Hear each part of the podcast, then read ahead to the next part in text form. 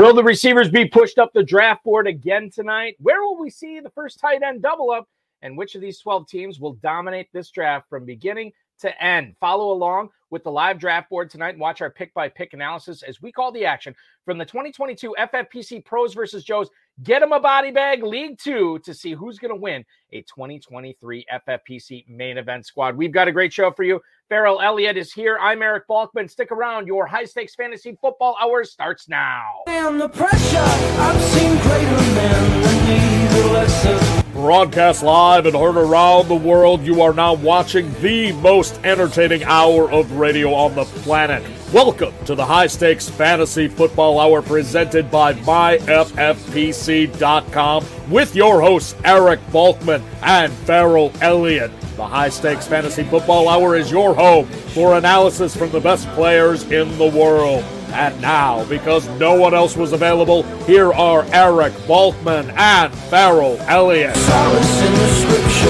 Are we not all our father's sons? I became a man, Thank you, Rob. Greetings and salutations, all you Balkaholics and X. Welcome to the latest episode of the High Stakes Fantasy Football Hour presented by MyFFPC.com. I'm your slightly above average host, Eric Balkman. My co host is the definitive commissioner of fantasy football, Ferrell Elliott. Tonight, we have the second of six extra special episodes for you. It's the 2022 FFPC Pros versus Joes. Get them a body bag. League number two draft tonight. We'll be covering it until its completion. Shout out to the chat room right now. Post any questions you might have with us or for us in there. The show is at HSFF. I am at Eric Balkman. Ferrell is at J. Ferrell Elliott. The Kentucky Fantasy Football State Championship is at KFFSC. You can connect with us on Facebook, dot com slash hsff hour and uh, you can also email the show at the inbox high stakes fantasy football at gmail.com if you have any questions for us send them in now we'll try to get to them all throughout the program tonight all the chat room questions all the tweets all the emails uh, thanks to the hard work of our producer and mutual friend Robin, our audio engineer, my best friend Bryce.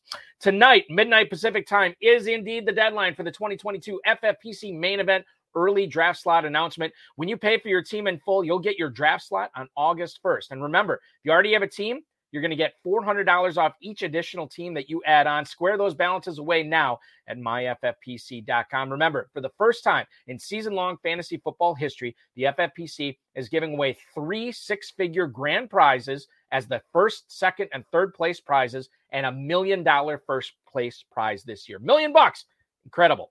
Uh, let's talk about uh, tonight's draft tonight, ladies and gentlemen. Um, the uh, six pro. Well, let's go in order. Drafting first tonight, Huseyin Aksu from Fantasy Couch, Roy Paranzuela and Cory Hanstein from uh, the FFPC Joe Consortium. They are picking second. Tod Burros from the Run to Daylight podcast is drafting third. Michael Abt, the I believe the 2016 Football Guys Players Championship overall winner, he's picking fourth. Jason Petropoulos from Broto Fantasy Football is drafting fifth. Michael Zucca, former guest of this program, uh, big time high stakes player, is drafting sixth. Peter Overzet from Fantasy Life is picking seventh. Julio Fuentes, the FFPC Joe, is eighth. John Hansen from Fantasy Points and SiriusXM Fantasy Football Morning is drafting ninth. Josh and Laura Durm picking 10th. Curtis Patrick from RotoViz, Ryan McDowell from Dynasty League uh, football, uh, conjoining their two uh, franchise uh, websites together tonight to pick 11th. And of course, another former guest of the show and future guest of the Road of His High Stakes Lowdown, Brian Harris. He is picking 12th tonight. Bring in my co host, Ferrell Elliott. Ferrell, welcome in. We are at night two. I'm going to bring up the draft board right now. I think last night went pretty well, and we're in for another banner night. I just read off the pros and Joes. It's quite the lineup again. Yeah, we got guys conjoining, which always is a good thing. And we've got yeah, Balky, look at all those yellow stickers. wow. A lot of wide receiver ones. We saw it last night. We saw the wide receivers push up. We'll get to the first round in in a second here uh, and, and go over it. I don't want to delay here and bring in tonight's first guest who has been patiently waiting here. You know him from Sirius Fantasy Football Mornings on Sirius XM Fantasy Football Radio, uh, Fantasy Sports Radio, uh, the majority owner of Fantasy Points and obviously an analyst for DirecTV's Fantasy Zone channel, a Hall of Famer in the Fantasy Sports Writers Association, and a working actor, which I wasn't aware of. But let's bring him in right now at fantasy underscore guru, John Hansen. Welcome aboard, man. Happy to have you. Oh, what's up, Eric? Yeah, yeah, that, that is true. That is technically correct. I'm a working actor, and uh, I'm a, almost on the clock. But uh, great, great to be here And uh, yeah, I got weird right out of the gate here with my first pick. So, so, so let's okay. So before we, uh, Guru, before we get to your second round pick, you went with CeeDee Lamb in the first round. So this was not something you plotted out beforehand. I beg your pardon. This was not so you didn't expect to take CeeDee Lamb in the first round. No, no, I did. Um, Okay. but it, it, it was it was more about the guy that I'm going to take and uh, just just absolutely loving uh, the the combination here. Um, and I'm going to take him right here. Uh, this is what I call gurific. Uh, I cannot quit, you know, trying to be, you know, ahead of the curve, and I like trying to get guys, you know, at their breakout on their breakout season. So I just took CeeDee Lamb and Javonte Williams. I mean, these two dudes are absolute studs. They're 23 years old. They're going to be featured for their team. I know Melvin's back. I don't give a crap about Melvin. So that's how I like to play. I, I like to be aggressive and be ahead of the curve. You this don't some- care about Melvin and, and John. Welcome to the show and welcome to the draft. A man with your resume and all your experience is going to draw a lot of attention tonight. I am on your IMDb page right now. I like to Yeah. challenge all competing agents, no matter what field they're in. uh, and, and I actually have an IMDb Pro account. And, and, Nice. and you know, I'm going to contact your agent and tell him to dress this up because you're a handsome man. You deserve a picture here on your IMDb page. And you know, congratulations to you, brother. You you how has your involvement in fantasy football across all these media portals made the game more enjoyable for you? Oh, um, I think the best way for me to uh, answer that question is uh, to talk about what I kind of set out to do when I was a young kid and you know young man, which is to be actually in in a broadcasting environment. That was Mhm. really my my dream. So it's a long story, but basically through fantasy sports, I, I was able to you know have a broadcasting career. So. I mean that that's the, the the number one thing that sticks out to me. I mean, among many things. Well, congratulations to that and keep it up, sir. Thank you. Um, John, so when you talk about drafting these breakout guys and getting them like in their breakout year, that's how you win fantasy leagues. Are we going to see more picks like this for you in pros versus Joes tonight? Guys that you expect to break out this year and be ahead of the curve on a lot of these players, ahead of the other 11 competitors tonight? Yes, because guys, I am so old that the only thing that keeps me engaged is just go balls to the wall, full DGAF mode. I don't give a rat's ass. I'm not afraid to lose. Let's go. And and that's the other thing. I mean, like I think that's the mentality that you have to have in pros versus Joes because second place, as I said last night, you don't even get a pair of socks like the the caddy day Right. and caddy shack. Like you get nothing. So first place, it's all about that. Um, talk a little bit about. Let's talk about CeeDee Lamb here. As long as you picked him at, at, at the 109, obviously no Amari Cooper this year. Michael Gallup coming off the ACL. Do you feel like most of the fantasy industry is sleeping on Lamb, given his talented quarterback, given his elite offense, and the fact that he could be a massive, maybe even a top three receiver overall this year? No, I don't think um, we're sleeping on him. I, I think I, like to talk about ADP. Good ADP is like you know high quality polling data, and I, think the markets uh, were very aggressive on Lamb last year, and I was with them. And it's just one of those things that didn't necessarily work out, but I think he's priced very appropriately. Obviously, I just took his ass at nine. Yeah. And his, his ADP is 14. But again, that for me, that was about the Javonte Williams CeeDee Lamb pairing. Um, I, I figured I could, I had a better chance of getting that done by going Lamb first, surprisingly, which it worked. So that was my route there. John, do you feel like you're getting a discount on Javonte Williams because people, not not you, but other people are worried about Melvin Gordon, and that's making Javonte Williams fall to you in drafts? I do. Yeah. And I said that last year. Uh, you know, the number one league we talk about on the radio show, for those who know, uh, the ACI, I took him in the second round on the air in like 25, it was like 25 overall. People are like, what? I mean, it wasn't the greatest pick, but it's pretty good, you know, down the stretch. So I think In it'll a be something. football uh, guy slow draft that I started today, uh, CeeDee Lamb was the number 10 player off the board, the number Mm. four wide receiver. So I think you and uh, this gentleman are setting the new pace for CeeDee Lamb, John. John, how do you how do you and I know you're drafting in that twenty five hundred dollars Superflex Dynasty League, but when you're dra- drafting redraft like this in a tight end premium format like the FFPC, how do you normally handle tight ends in, in this format? Do you like to get an elite guy early, or you kind of just let the draft come to you? I'm just wired for some reason to seek out tight end sleepers. Yeah. It w- I, early in my career, I had a lot of success. You know, if I if I was fortunate enough to ever play in the NFL, that probably would have been my position. Uh, so I always felt like I was pretty good a gauge of the talent there. Um, so I guess I'm pre-wired. You know, I was like Antonio Gates was my breakout player in 04. Jimmy Graham. I literally begged people like I'm on my hands and knees, please do this. And that year he broke out, whatever year that was. So I've had a lot of great success. So I just can't, I just can't take them early. And I will say, I was a big Kelce guy. Like I literally was friends with um, Herbie Teope, as you, you may know, covers the Chiefs. The the second year in the league for him, he was coming back from microfracture surgery, and I was a big Kelce guy. I sat with him at the combine his rookie year, and I, I told him it was ridiculous he didn't get his own podium. Uh, it was that big. he, had, he had like a little table, but I was literally getting daily updates on Kelce. Uh, you know, his first OTA in May, uh, the second year in the league. That's how into him I was. So I just love getting the sleeper tight ends, basically. Uh, Guru, you are on deck here. You already have CeeDee Lamb, the fifth wide receiver off the board, the eighth running back off the board in Javonte Williams here. What are you thinking with this next pick? And I and I know you're thinking about another breakout guy because you're trying to win this league, get that free 2023 FFPC main event entry. What are you thinking here as far as a player, or perhaps a position, as you are now on the clock? Well, see, one one thing I like about going running back, wide receiver, or whatever is because now I, I'm flexible. So now I just I go in full BPA mode, and I'm an, a major ageist. If you're like 25, you know, I'm like, yeah, at running back, I'm like, you're an old man, dude.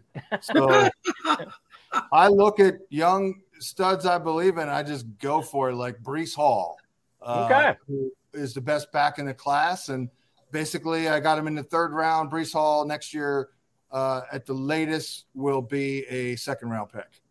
Speaking Yeah. of ahead of the curve, I, I have been saying, and Ferrell has been saying on this show for the last several months, Breece Hall is going to be creeping up as we get to main event time in Las Vegas at Planet Hollywood. Very excited for that. And Breece Hall uh, creeping up again. John Hansen, the fantasy guru, uh, creeping up the Breece Hall ADP tonight. We were going to let you go. Enjoy your fourth round pick. Good luck the rest of the way. We'll continue to listen to you on SiriusXM Fantasy Football Morning from 6 a.m. until 9 a.m. Uh, uh, weekday mornings on 10 a.m.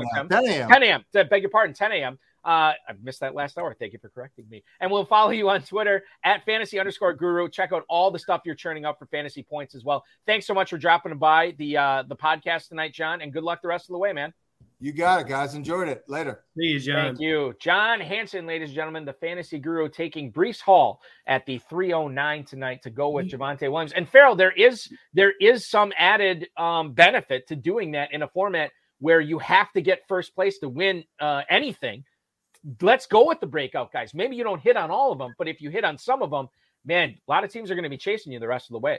Yeah, and he went much, much later last night. So yeah, uh, way to go, John. Get out there and get your guys. You gotta love your guys. It's a Lance Turbs things, Balky. I got my guys. Got get your guys exactly. You know, Breece Hall- but go ahead.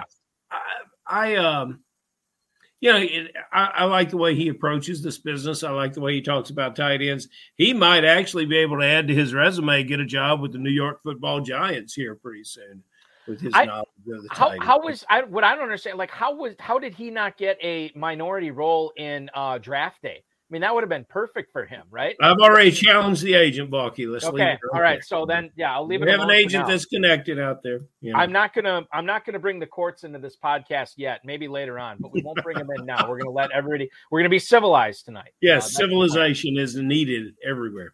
exactly. Breece Hall, by the way, normally in the uh, FFPC best ball tournament, which you can play at myffpc.com right now for 125 bucks, take your chance at a $200,000 payday. Uh, Breece Hall, according to the ADP provided to us by the godfather of pros versus Joes, Darren Armani at Fantasy Mojo on Twitter, fantasymojo.com. Breece Hall going at the 401 on average. If Guru wants him, probably has to take him here in the third round because there's a really good chance he does not make it back to him here at the 404. Uh, we are in the fourth round. I'm not going to bother to go over pick by pick in this analysis. No real surprises in the first round, Ferrell. I mean, I guess the probably the biggest one would be CeeDee Lamb at the 109, and we already heard Guru's input uh, on that of why he took him there. Solid reasoning. Uh, and then he gets Javonte Williams in the second round as well.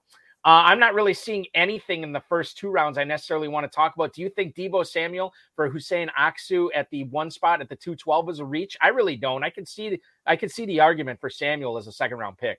Samuel's a multi-use talented player. Whoever plays quarterback, he's going to do fine. Who's number 10? Who's team 10? Team 10 is Josh and Laura Durm. Josh Durm was on the high stakes fantasy footballer just about a month or so ago, Ferrell. We talked to him then. So Josh and Laura, the FFPC Joe tandem, picking in team uh, in slot number 10 tonight.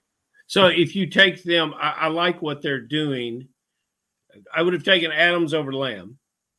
I would have Right. taken Cook Okay. over Williams. And I Oh, would have okay. taken Travis Etienne over Hall. So every move they've made, I would have I- prefer those moves to what John did.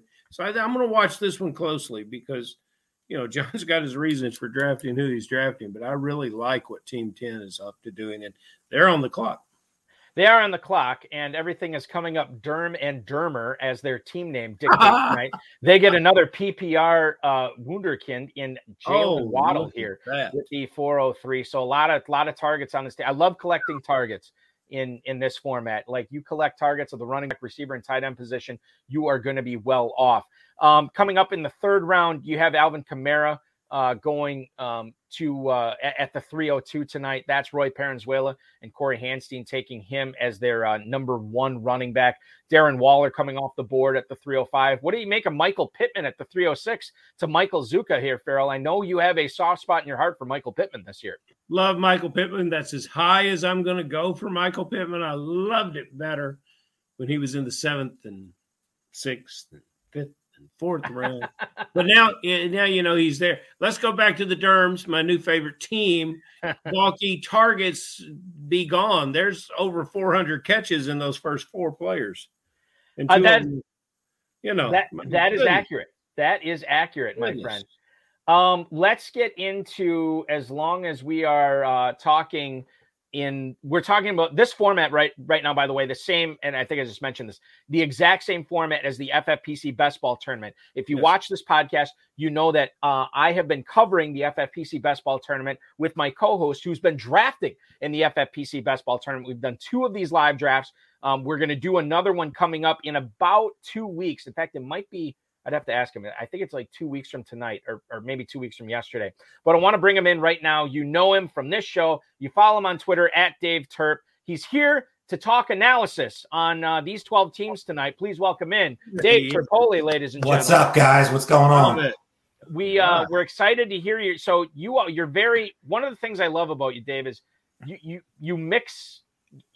You don't mix words, right? Or mince words. excuse Not me. at all. I don't plan You- on it right now. No, you tell it like it is. So what's standing out? Three rounds into this draft, what's standing I mean, there's some really good teams to start off. Three, Todd is killing it so far. Team four looks really nice. Team six, really good. Team seven, solid. Team 10, we talked about. I just heard Right. you guys talking about is exceptional so far. Um, Mm. John Hansen's team, sorry. Well, okay, so now like, on the John Hansen. So Terp, let's talk about this here because he is going for being a year, ear- not a year early on these guys, but he's trying to get them before everybody else is aware of. 'em. And you have to win first place in this league to get anything, right? You, winning the overall means nothing. All you got to do is beat out these other 11 owners for a free 2023 FFPC main event. Easy So knowing that, I mean, you're drafting a little bit differently in the best ball tournament, but knowing that that you have to beat out these other uh, 11 owners, you still don't like the strategy of getting Lamb in the first, Javonte Williams in the second, Breece Hall. CeeDee Lamb's Davis. fine. Javonte Williams over DeAndre Swift over Barkley. Mm-mm, not for me. No way. No chance. Mike What about Evans. What about I mean, Breece got on the list. What about Breece Hall in the third? At the I don't mind that. That that upside's there. Like you said, he's going to creep up when we get to Vegas. You know, playing at Hollywood as we get close to the live drafts and like the end of the season where it's going to start ramping up. I'm fine with Breece Hall. I'm fine with Gabriel Davis, but the Javonte Williams pick, he's he's rising in drafts right now, and I don't really understand why. Melvin. Gordon's still there. He's still a worry. Right. It's Except for. John Han- John Hansen's not worried about it.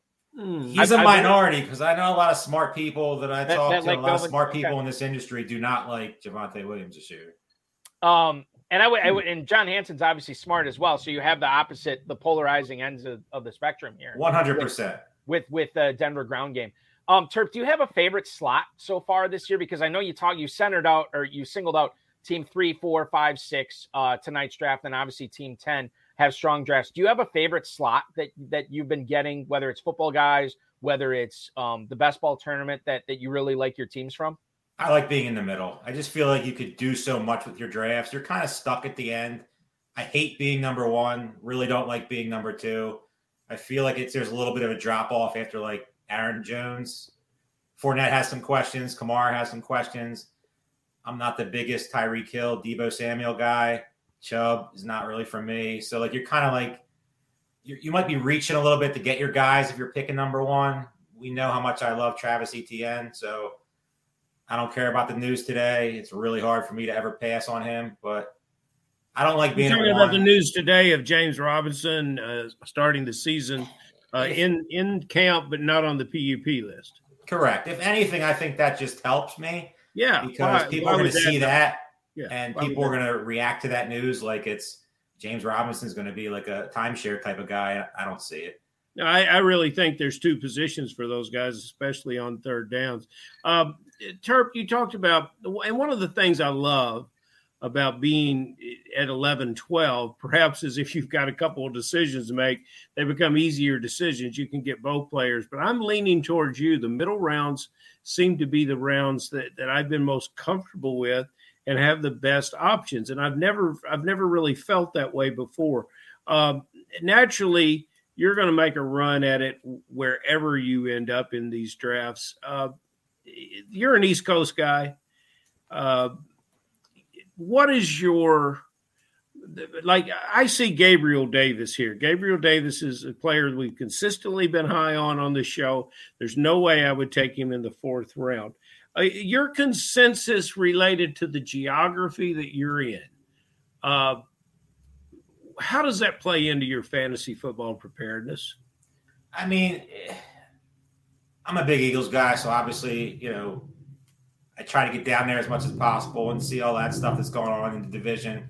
Obviously, with the Giants, the Redskins, Commanders, whatever you want to call them, and then the Cowboys.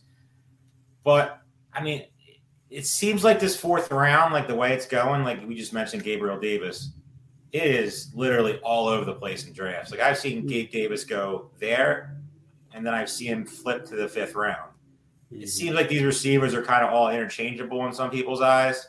So it's kind of just a mixture of kind of like like like John said when he was on here, go get your guy. I always respect the mentality. If it doesn't work out, it doesn't work out.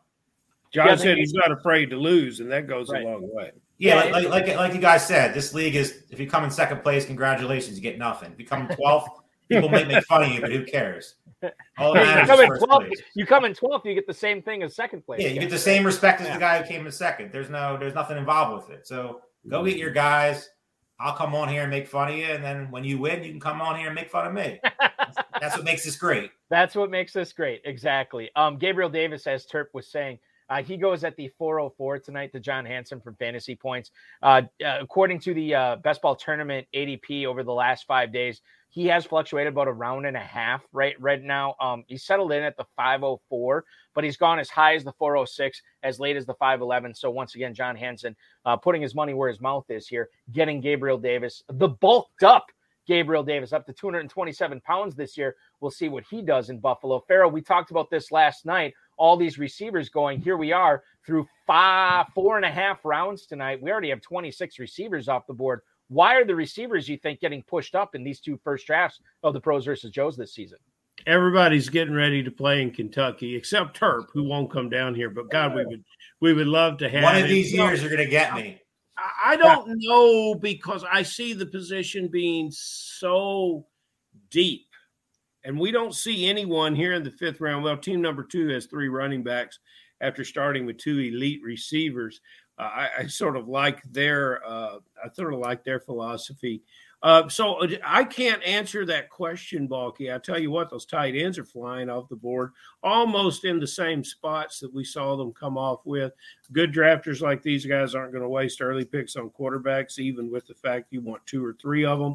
So I don't know with depth with depth at wide receiver that I see in this draft. Dave Turp said that many players see some of the receivers as interchangeable. Mm-hmm. I see elite receivers, but I see elite receivers throughout the entire draft. So I I'm going to get some running backs if I'm sitting there pushing on these buttons. And you know, Hansen talked about his uh, Hansen talked about his Hollywood experience. Uh, uh, Turp Turp was in Silver Linings playbook. I I saw him in the fight scenes once or twice, and in, in, in, when they went to when they went. He to might have been.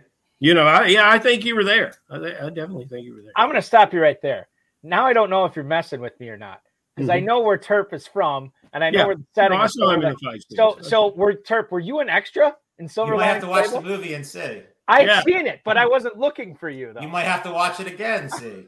Local girl Jennifer Lawrence speaks well yes, of you, Turp. That's, that's, that's, right. Jennifer Lawrence, the pride of Louisville, next to Ferrell Elliott, of course, um, uh, was in that flick. And then uh, Turp's best friend, Bradley Cooper, apparently.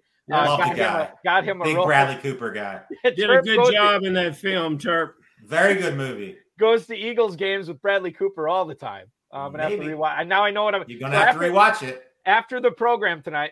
New episode of Better Call Saul, and then I'm watching. There you go. Playbook. All right. So one of the uh, Tarek Bryant Jr. in the YouTube chat right now is talking about Team Three. That's Tod Burros from the Run to Daylight podcast. Terpy, he says he loves Team Three. I think you commented on this earlier. You like exceptional. McCaffrey and Aaron Jones, AJ Brown, Allen Robinson, and Rashod Bateman. Todd's done a ton of best ball so far, and it's kind of showing right here with this start. He lives in the best ball streets. I mean, he is extremely talented. He knows how to structure a good team. The McCaffrey Jones start, you can't really ask for much better and then just stacking receivers. You know, it's the best draft in this in this league by far, in my opinion. Yeah, so it, far, so far, so far, right? And and we're only about twenty five percent uh, into it. We have one, two, three. We got seven tight ends off the board. We got two, only two quarterbacks off the board. Yes. Ferrell, once again, Josh Jacobs falls to the sixth round. Brian Harris taking him there. He continues to be a steal right now because of how far he's slipping, in your opinion, right? Uh, yeah, I'm I'm very very happy with Jacobs here. And that's the type of running back that's going to be your number two running back when amongst your first five picks you spend one on tight end. You got Andrews and uh, Brian also uh, went quarterback early with Josh Allen. So that's what you're going to have in the sixth round. Josh Jacobs. He was fortunate that that player was still there. We haven't had a running back taken since Antonio Gibson, uh, middle of the fifth. So he could have lost uh, both Jacobs and Elijah Mitchell uh, fortunately for him, he got Jacobs. And and Turp, in regards to coming to Kentucky, you know, I've had the pleasure of seeing and, and your lovely wife on the social media pages and the support and the relationship you guys have. Uh, you know, if I were you, as speaking as a, a aged bachelor, I would never leave home either. I wouldn't go anywhere. I just she's awesome. She keeps me in line. I tell you what, I don't know what kind of fantasy football season you're going to have, but how many years have you been married? Mm, I was married November 20th last year. So well, that's the yet. best damn day's work you ever did. I'm going to write down November 20th. Way past my pay grade. Way past. I think you're. I think you're matching up pretty well there, my friend. Thank you. Thank you.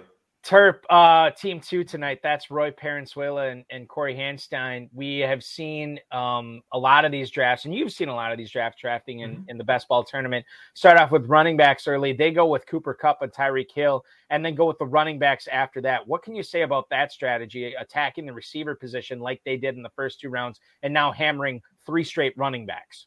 I'm fine with Kamara. I'm fine with Akers. I, I think Kamara is somebody I'm sky high on, and the only thing that's not that's stopping him from being a late first, early second, in my opinion, is a suspension. If that gets cleared, I mean, he's going to be going at the end of the first round, beginning of the second round in almost every draft. So his upside right now, you got to take a shot in this type of contest. If you can get him here before potential news breaks next week, um, people keep saying August 1st is the date. You, you can't pass him up. The David Montgomery pick, I don't really agree with.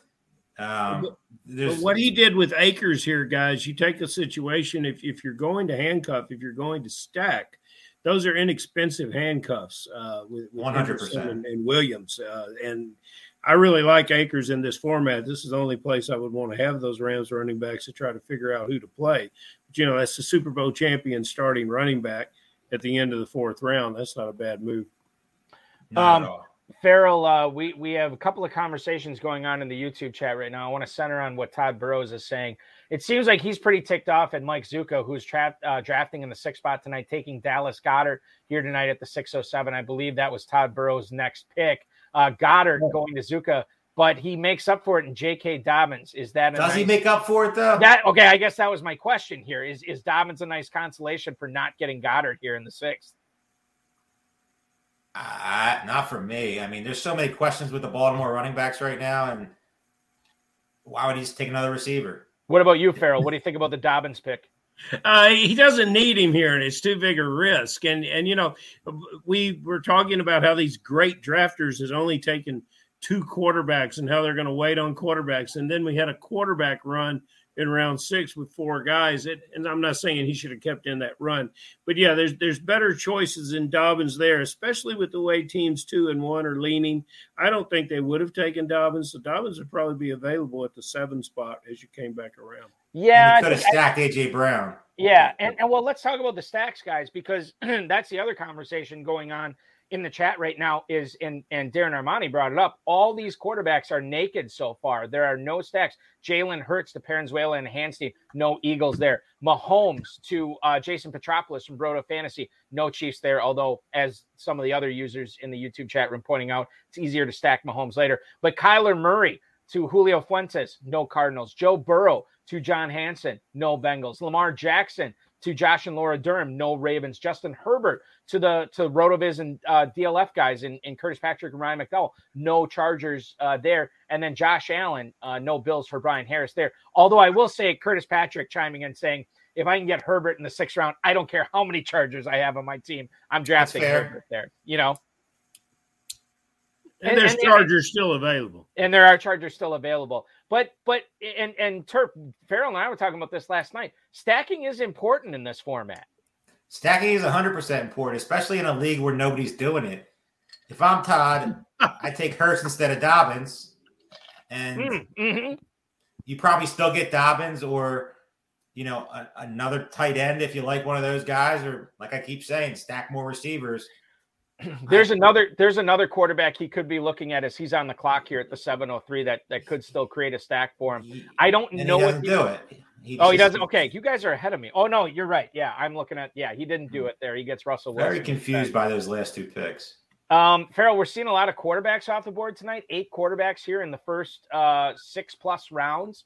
Um, and I wonder, and we probably won't see it on the right side of the draft board because we're seeing five of those six teams already with quarterbacks over there. I wonder if there's going to be more of a need for the teams without quarterbacks to take one right now.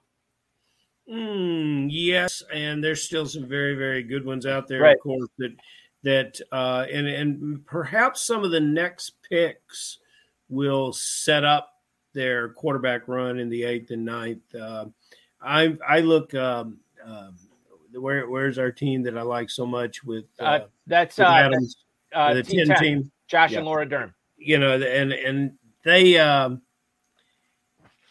you know, they take Lamar, and and you can't argue with taking Lamar, but man, oh man, there were some some late value stacks there that they could have uh, really taken advantage of. So I would have been curious to know what other position player other than quarterback that they would have taken at that spot. I guess Tod- we'll never know.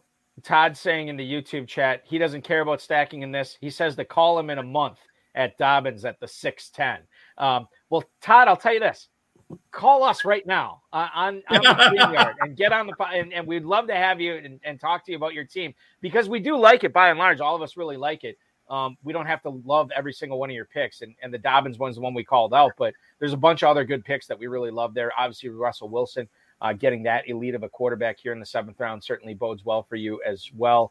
Um, Terp, I, Ferrell and I talked a little bit about this last night. Juju Smith Schuster continues to get a lot of love, even though the presence of Travis Kelce is there, and even though uh, the Chiefs paid Marquez Valdes Scantling a whole lot more money than Juju Smith Schuster. What are your thoughts on Smith Schuster as a six round pick this year, as uh, Peter Overzet made him? Nope, not for me. I'm an MVS Skyy Moore guy. I'm actually a huge Skyy Moore guy. Um, I just don't, like you said, follow the money. If they really believed in him, people keep saying. I, I read a couple articles in the, la- in the last week. He could possibly catch 100 balls. I don't see it. I mean, is he? But you have to get some pieces of the Kansas City offense. Mahomes is, you know, the target share of Tyreek Hill is gone. Travis Kelce's still there, but he's getting up there in age. Right. All these receivers, somebody's going to emerge. Could it be Juju? Of course, it could be, but I'm not high on him. I'm not banking a six round pick on him. How would you feel if th- those names you mentioned, including Schuster, do, do you see the possibility that three of those four names uh, have have a thousand yards, and do you see Schuster? Um, if you don't see him with a hundred, where do you see him with receptions? Because you know, I, when we talk about the money here, they're making a long term investment in in MVS, a speed player at the position. Schuster's making a one year investment in the team, and the team's making a one year investment in him. Uh, I like I like all those players. Uh, I like Schuster better, obviously, than you do. How many catches do you see for Schuster? What is a successful season for him? I think he's going to be the fourth most receptions on the team. Less receptions than Skyy Moore, then less Yes. receptions than Hardman. Yeah, no, no, not Hardman. Um, Okay. MVS. I just don't nothing about nothing about Juju. I think like throughout all my drafts so far, I think I'm about four or five percent on him. Uh huh. I, I'm getting some targets on him, just you know, just because you don't want to get stuck. But I just I feel like last year was his chance. He signed the one year deal in Pittsburgh, and that was a disaster. Then he comes here on a one year deal. He's not getting paid any money. Of course, he could be Mahomes' favorite target, but I just don't like. I just don't like what I've seen from him lately. Last couple of years, he hasn't looked like the guy that was a dynasty dream a couple of years ago Mhm. and now he's just I, I feel like he's just on the tail end of his career even though he's still young but he's closer to being out of the league than he is leading 100 people keep saying 100 receptions 90 receptions i don't see it i'll have some shares just because you have to have shares of this offense Mhm. but he's not somebody i'm targeting Okay, well, I don't think you're wrong about those other guys, but I think you're missing this one here. But we'll see. I sure like him a lot better, and I like Gabriel Davis's track record. I just want to go out Well, there and say that. i'll take gabriel davis 100 times I know you will. I know Listen, you will. fellas, we're all going to get on the same conference call with Tod Burros in a month. Yes. We'll talk about Smith Schuster. Get We'll talk about here. Dobbins. We'll talk about it all. Can't Um. Ferrell, Ferrell, let me um let me pose something to you that faced Roy Paranzuela and, and Cory Hanstein here, the FFPC Joes at the 702 tonight. So they had um they have no tight ends on their squad coming into the 702. Huseyin the Brain Aksu from uh Fantasy Couch doubles up on tight end with Zach Ertz in the sixth round. It comes to Paranzuela and Hanstein in the seventh round, knowing they don't have a tight end, knowing one team has already doubled up on tight end, knowing that if they pass on tight end here, they got to wait all the way to the end of the eighth round. What do you do in a scenario like that? Whether you're drafting in football guys, whether you're drafting in the FFPC best ball tournament, how do you handle something like that when all of a sudden you realize, oh man, all of a sudden tight end's more of a premium than I thought?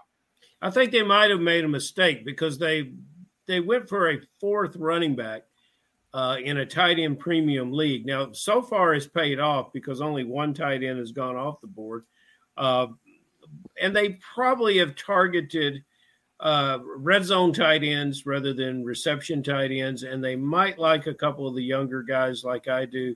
Uh, but you're going to have to draft them sometime, and uh, you know everybody else sees those players too. I think every team here wants three starting tight ends, and there's not enough to go around. And uh, yeah, I would have wanted one tight end before I wanted that fourth running.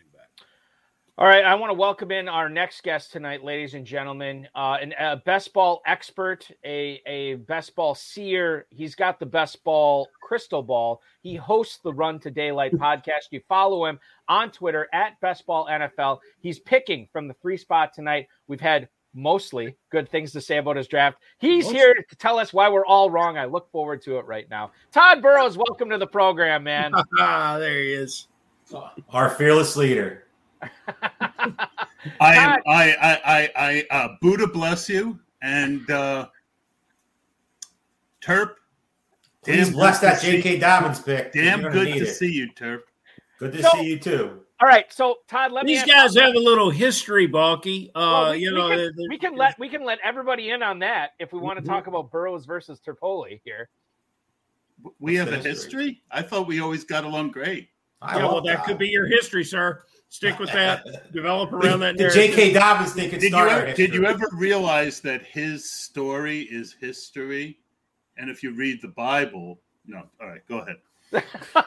We're this close to YouTube cutting off our feed right now, but I'm glad I'm glad you stopped yourself, Tod. Okay, so let's talk about this. We obviously all loved your start uh, from from uh, from the three spot tonight, but then it turned a little bit. Now, okay, let me preface this. Were you looking at Goedert in the sixth round? Had Zucca not taken him? Oh yeah? I mean that that that's easy money. I didn't really expect him to make it back to me, but you know, I I've n- I don't know Mike Zucca, but I keep hearing from people I respect how how good he is. Yeah. and I trust guys like Dave Hubbard when they say he's good, he's good. I mean, his ADP is six six in Fantasy Mojo's most recent uh, ADP, so I didn't really expect him to make it to me. Um, but you know, it still stings when to me he was clearly the guy that would have fit my team the best. Um, Dobbins is uh, first of all, I'm a lot higher on Dobbins than most people. The guy is electric. We just heard that um, he might miss the beginning of the season, and he came right back on and was like, you know, kind of like "f that." I, I'm gonna, I'm gonna be here. Well, his ADP in the last five days, according to Fantasy Mojo, is the middle of the fifth round. So for me to get him at 6'10, it was a pure value pick. And since I have McCaffrey and Aaron Jones, if he does, he, uh, he's a big spike week guy, which is hugely important in best ball. He's a, an electric player. So to get over a round of value on a guy that I like, based on some news that Ian Rapoport put out there, um, it to me was a no-brainer. Uh, by the way, as Fantasy Mojo is pointing out in Twitter right or in the YouTube chat right now, Michael Zucca not only took uh, a top five finish home in the FFPC main event, he won one of the live auctions out at Planet Hollywood in Las Vegas, and he Yeah, also won. The I never doubted that he was Yeah. good. It just, it, it No, just, I'm not calling you out. yeah. I'm just for the YouTube, the, the stream viewers, just Gotcha. showing Zucca had a great year in 2021. Yeah, And in defense of Dobbins, I believe and I like his drop draft, all and I like his draft a lot. If you look Yeah. at his team, he couldn't pass on Conner in the fourth for the same reason I felt I couldn't pass on Dobbins in the in the sixth. Your Right. third, you get your third running back. It takes a lot of pressure off a position that's gonna, uh, uh, you know, you're gonna run out of good running backs before you run out of good wide receivers, as Ferrell uh, very rightly mentioned. Um, you know, and then he took Mooney, who who I love, I love, and um, I'm I'm on there. the clock. So Yeah. uh, a, li- a little bit of a reach here. Um, I like this guy who I'm about to take a tremendous amount. I think out of all the later tight ends, um, he has the best chance of being a top four or five guy, and that's Pat Freiermuth. Mm. Mhm. Um, Big rookie sir. year last year. Yeah, so I, I I really think that he is a guy who his ADP could, could, should be a little higher than it, it is. I, a tight end. I, I didn't want to go any further without getting a good tight end.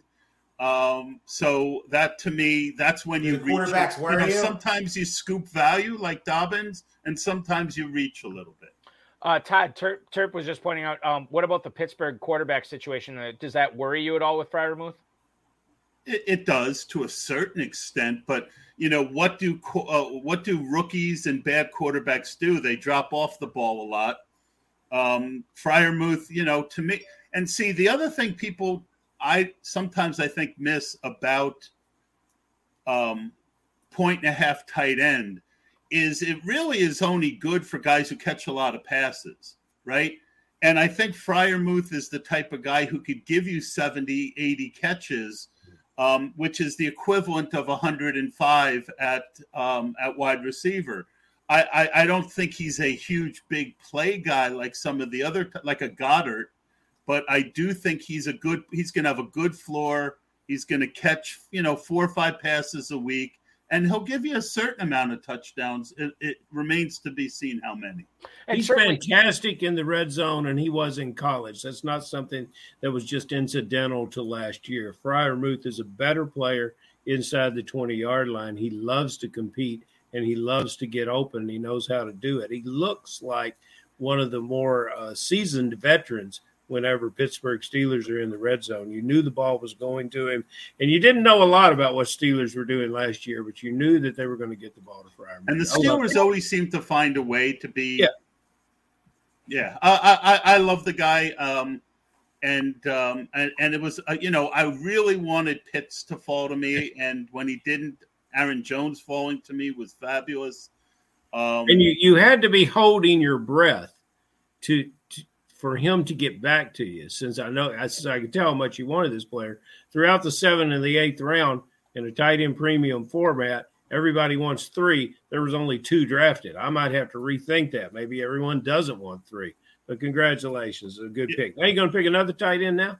um, boy, there is one I like. Yeah, But I there's figured. another guy that I really like too at uh, the quarterback position, and that would kind of fill me up. I mean, they're my my two most owned quarterbacks in best ball right now are Russell Wilson and Dak Prescott.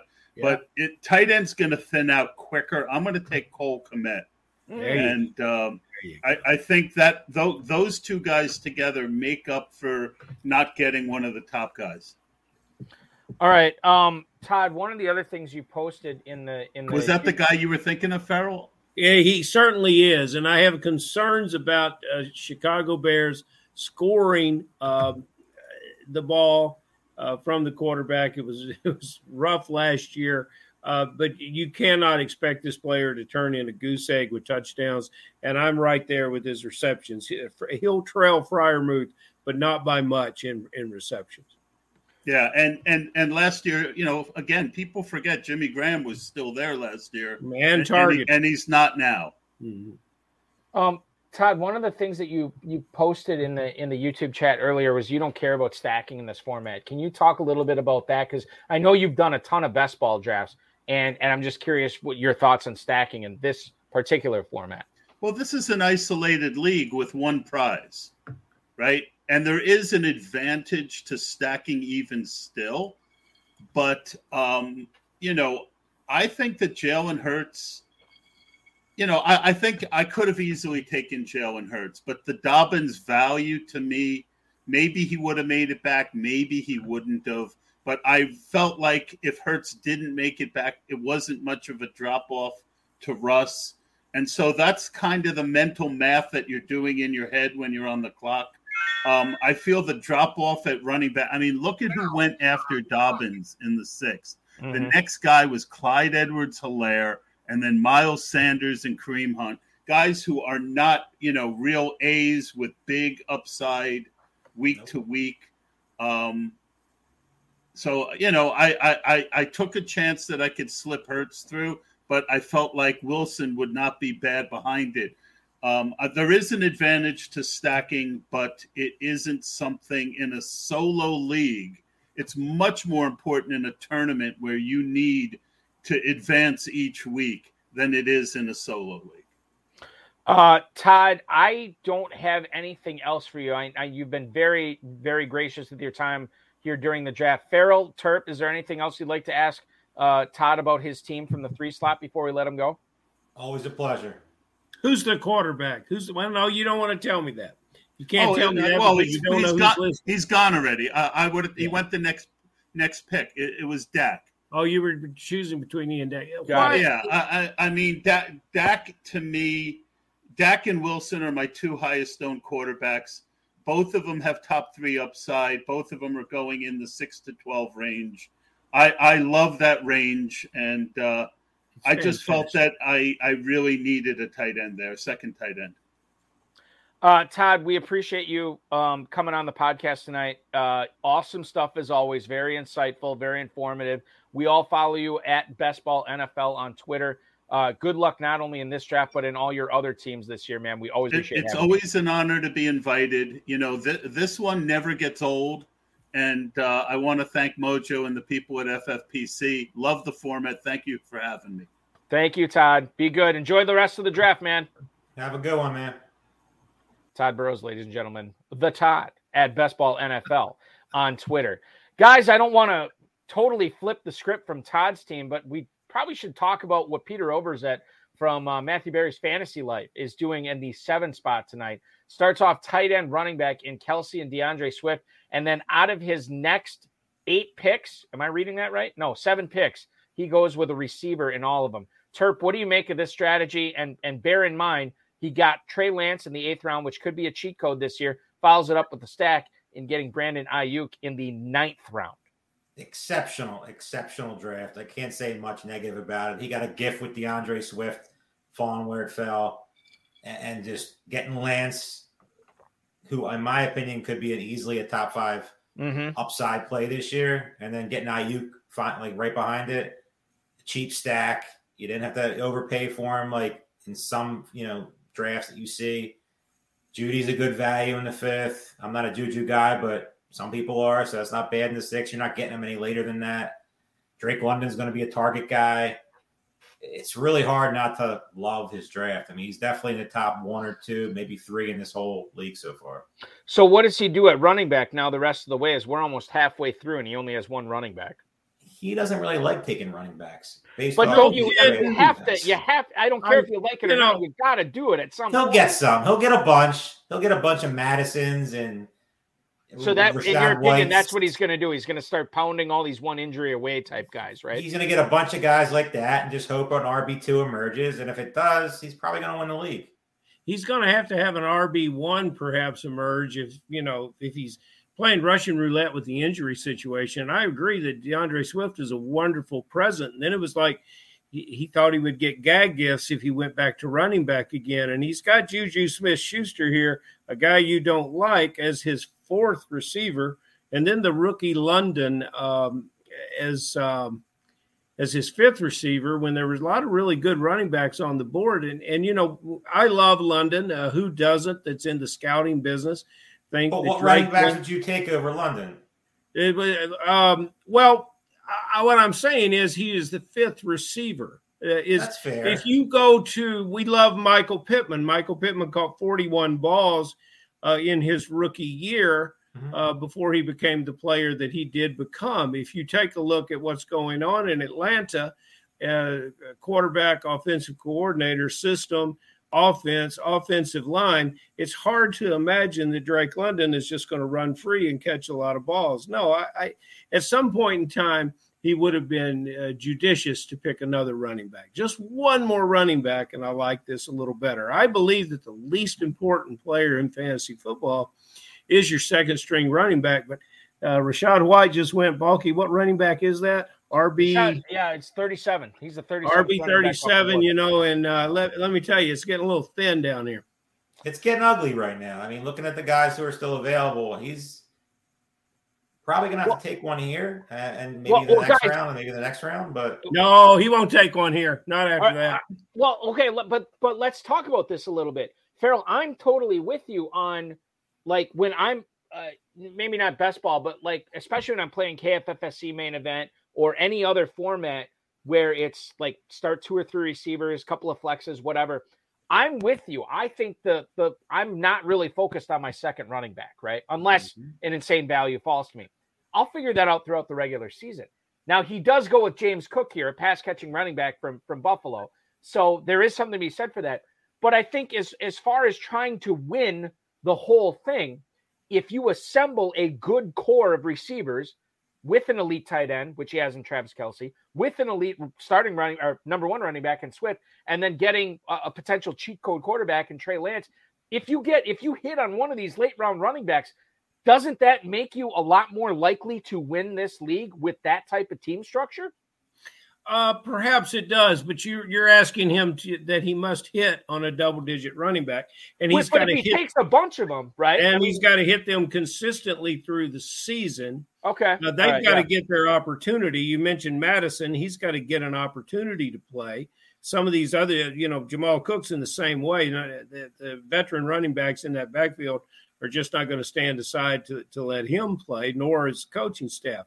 Um, my point is that um, it, it, the cost of picking up another running back um, does certainly does not exceed the price that he he had to pay. He had to pay a lot. I I could find.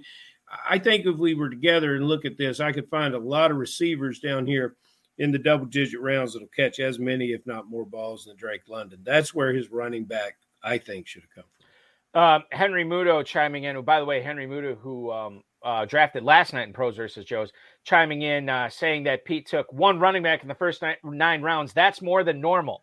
We can talk, listen. We can talk. He's about a big zero running back guy. I, and I get and listen. We can talk about Pete Overzet's draft. We can talk about his strategy. We can pontificate on what he's thinking. I have a better solution. Let's talk to the man himself. You follow Get him, him in on here. Twitter at Peter Overzet from Matthew Berry's Fantasy Lab, bringing him into the broadcast right now. It's Peter Overzet he drafting from the seven spot. Pete, what's up, man? Legend. Yeah, my ears were burning. I had to come in here and tell Ferrell he's full of shit and I'm, you. I'm crushing Thank you. this. And uh, yeah, no, it's uh, it's good to be here as always. Always a fun time. Thanks for having me. Absolutely. We're, we're thrilled that you're on. You had to be thrilled that D'Andre Swift fell to you in the second round, right? Yeah, I, I was. I was, you know, when I got the seven slot, I kind of assumed Kelce wasn't going to be there. I kind of thought I was going to end up going Stefon Diggs there uh, just because I don't love those running backs in the first round. But Swift and Barkley were my two targets there in the second round after getting Kelce. So had my choice there, kind of flipping coins. I like both of those guys. Ended up going Swift. And then once I started tight end and running back, I knew I was going to be pissing yellow here for a while. Yeah, and, and and I and you did, and like it, it- Moore, Johnson, Jeudy, Smith, Schuster, Drake London. Wh- Do you have a favorite among those receivers from from three to seven? Do you feel like you got the best value on any of those guys? I mean, I know you like the value on all of them, but who was your favorite of of those between Moore, Johnson, Jeudy, JJ, SS, and London? Yeah, it was actually, you know, I would say a lot of these guys that I took aren't my favorite just within their ADP pockets, but I was just kind of grabbing the bottom of the tiers. Like, obviously, I would have preferred, you know, AJ Brown and Higgins to DJ Moore. I would have grabbed Mike Williams there instead of Diontae Johnson. I would have grabbed uh, Metcalf, I think, if he fell there. So, yeah, I was kind of getting my my consolation prices, but uh, prizes. But then I think things swung around. Drake London and getting that Brandon Aiyuk backdoor stack with Lance um felt felt pretty good there and then James Cook felt a little bit like a gift. I was I was kind of torn because I was going to scoop Singletary and even pass on the Aiyuk stack if he fell there to me, but then kind of getting James Cook as, you know, kind of the arbitrage on Singletary there. I kind of like how that shook out ultimately. What um when, when you uh when you look at the remainder of this draft, we know you love drafting receivers. Do you are, are you going to have to grit your teeth and and uh, pound a bunch of green here and get a bunch of running backs the rest of the way? Or are you going to continue to look at the receiver position? Don't Yeah, do it, no. Pete. Don't do it. Stay so yellow. here's the thing. I, Keep I am pissing ready to yellow. I'm ready to start vomiting green, but if there is a receiver, uh, there's one receiver that I will take if he's still here when I pick. But uh, otherwise, yeah, we're gonna start ripping uh, some vomiting some green picks here. Pete, is Trey Lance your pick to win in this format? And we talked about all night how you got to draft or you got to get first place in this league, otherwise you win nothing. Is Lance the type of pick to win player that you made here? If, if this wasn't a you know one out of twelve wins, would you have gone for a different quarterback there?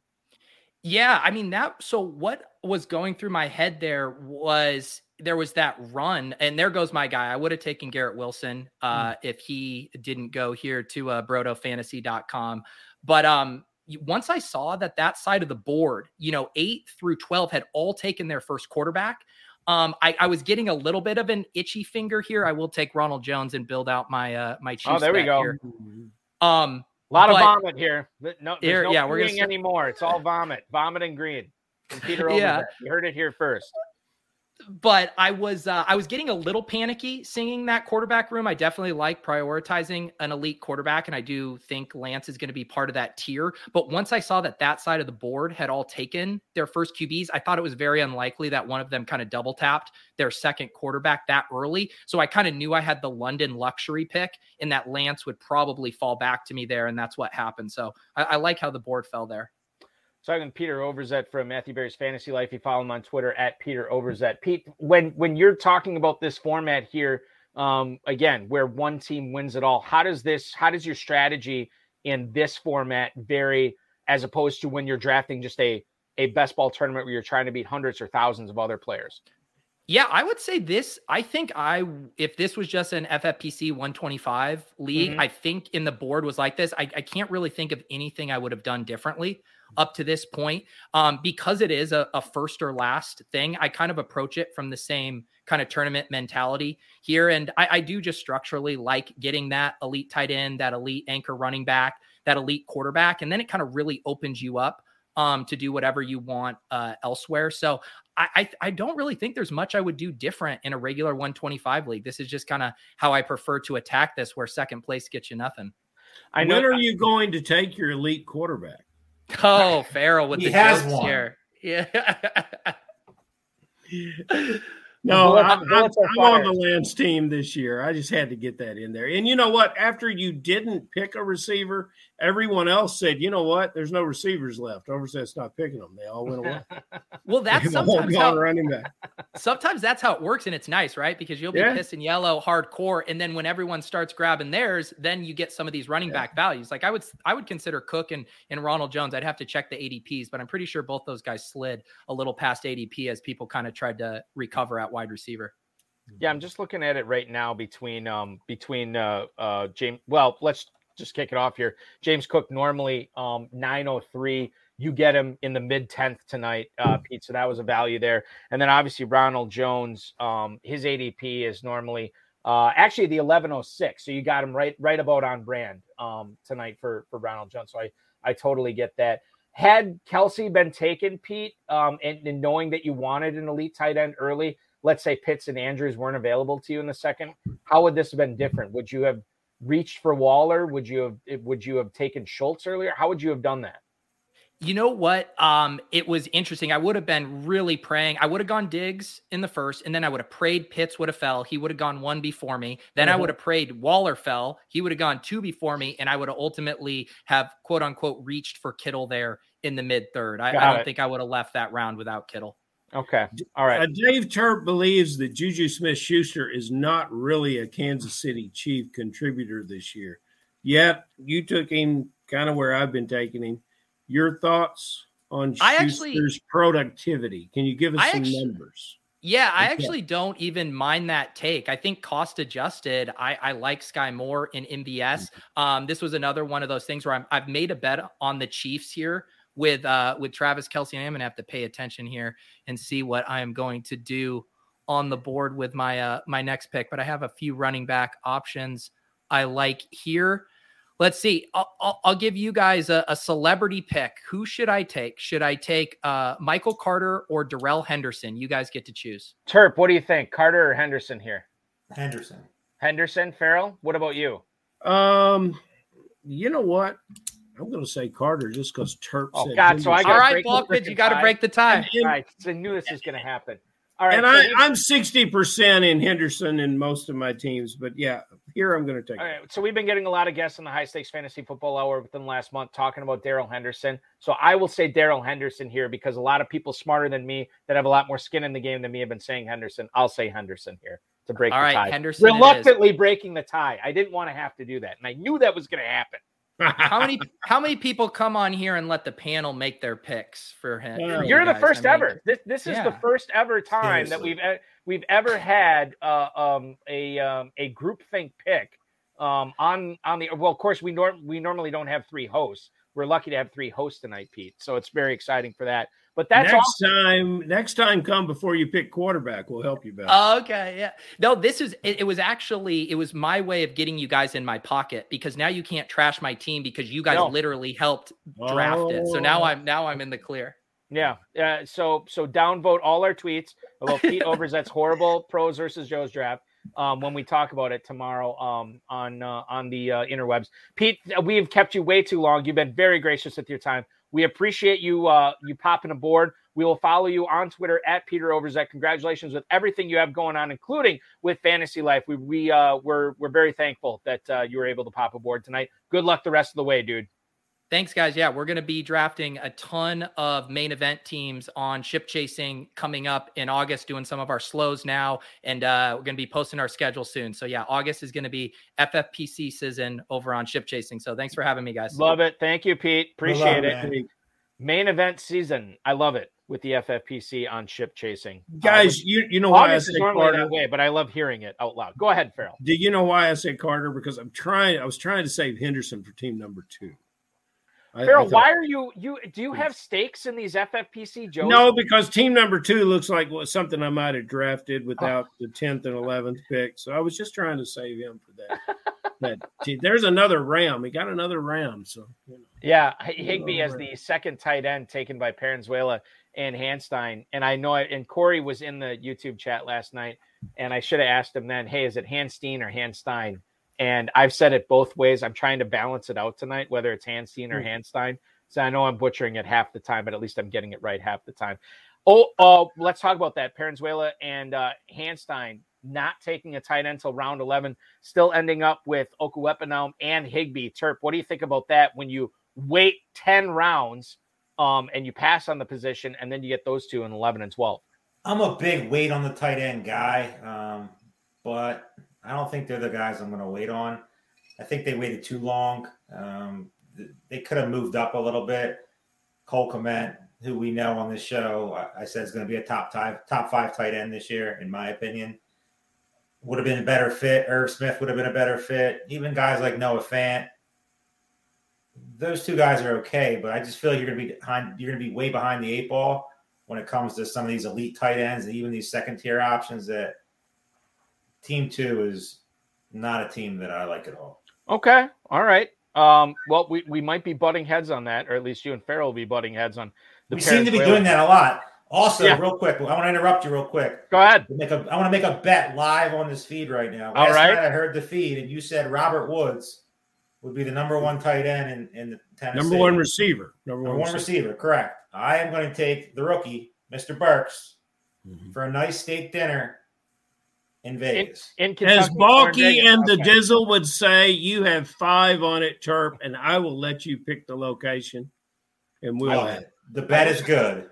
I should have that audio. I don't have that audio anymore, unfortunately, so I can't play it. But Lunas, hashtag Lunas. I got five on it. Or in this case, very a nice steak dinner out in Las Vegas. So yeah, fantastic. Um, Ferrell, Alexander Mattison and Isaiah Spiller went back to back here in the 12th round. Um, uh, uh, Curtis Patrick and Ryan McDowell taking Spiller, and then uh, Alexander Mattison going to Josh and Laura Durm. Do you have a favorite uh, out of those two? If it were you on the clock between Mattison and Spiller, guys who are counting on injuries um, to the starter to have fantasy value this year, do you have a favorite between Spiller and Mattison? Um, I see those guys as as as truly handcuffs, and Spiller wouldn't have been available there for me if I was if I had uh, Ekeler, which was is team six. That's where I would have taken I would have taken Spiller just just to see what that might look like and how that's going to look differently in the red zone. And Mattison, you know, Mattison's a player when he plays, but they uh they're not going to take Cook off the field for him to get that volume. So, you know, that's you know, Mattison went to his handcuffs, Spiller did not, and that's about all I got to say about that. That's where their utility in this draft format lives, I think. Um, Alex Polanco in the uh, YouTube chat right now saying that he can't see the board because he's watching uh, this on his phone right now. He said it'd be great if we did a round walkthrough at the end of every round. So, dedicated to Alex, we're going to try to do that the remainder of the draft. And we'll start with round 12 here. KJ Osborn to Brian Harris, Isaiah Spiller, as you just heard, to Patrick and McDowell, Alexander Mattison to Josh and Laura Durm, Jahan Dotson, the rookie, going to John Hansen again, shooting for the stars here. He gets Skyy Moore in the uh, in the tenth round, who I know he's high on, and then he gets Jahan Dotson in the twelfth. Michael Gallup over to Julio Fuentes, coming off the ACL surgery. Uh, he gets him uh, here. Darrell Henderson, you heard that pick live on the air from Peter Overzet.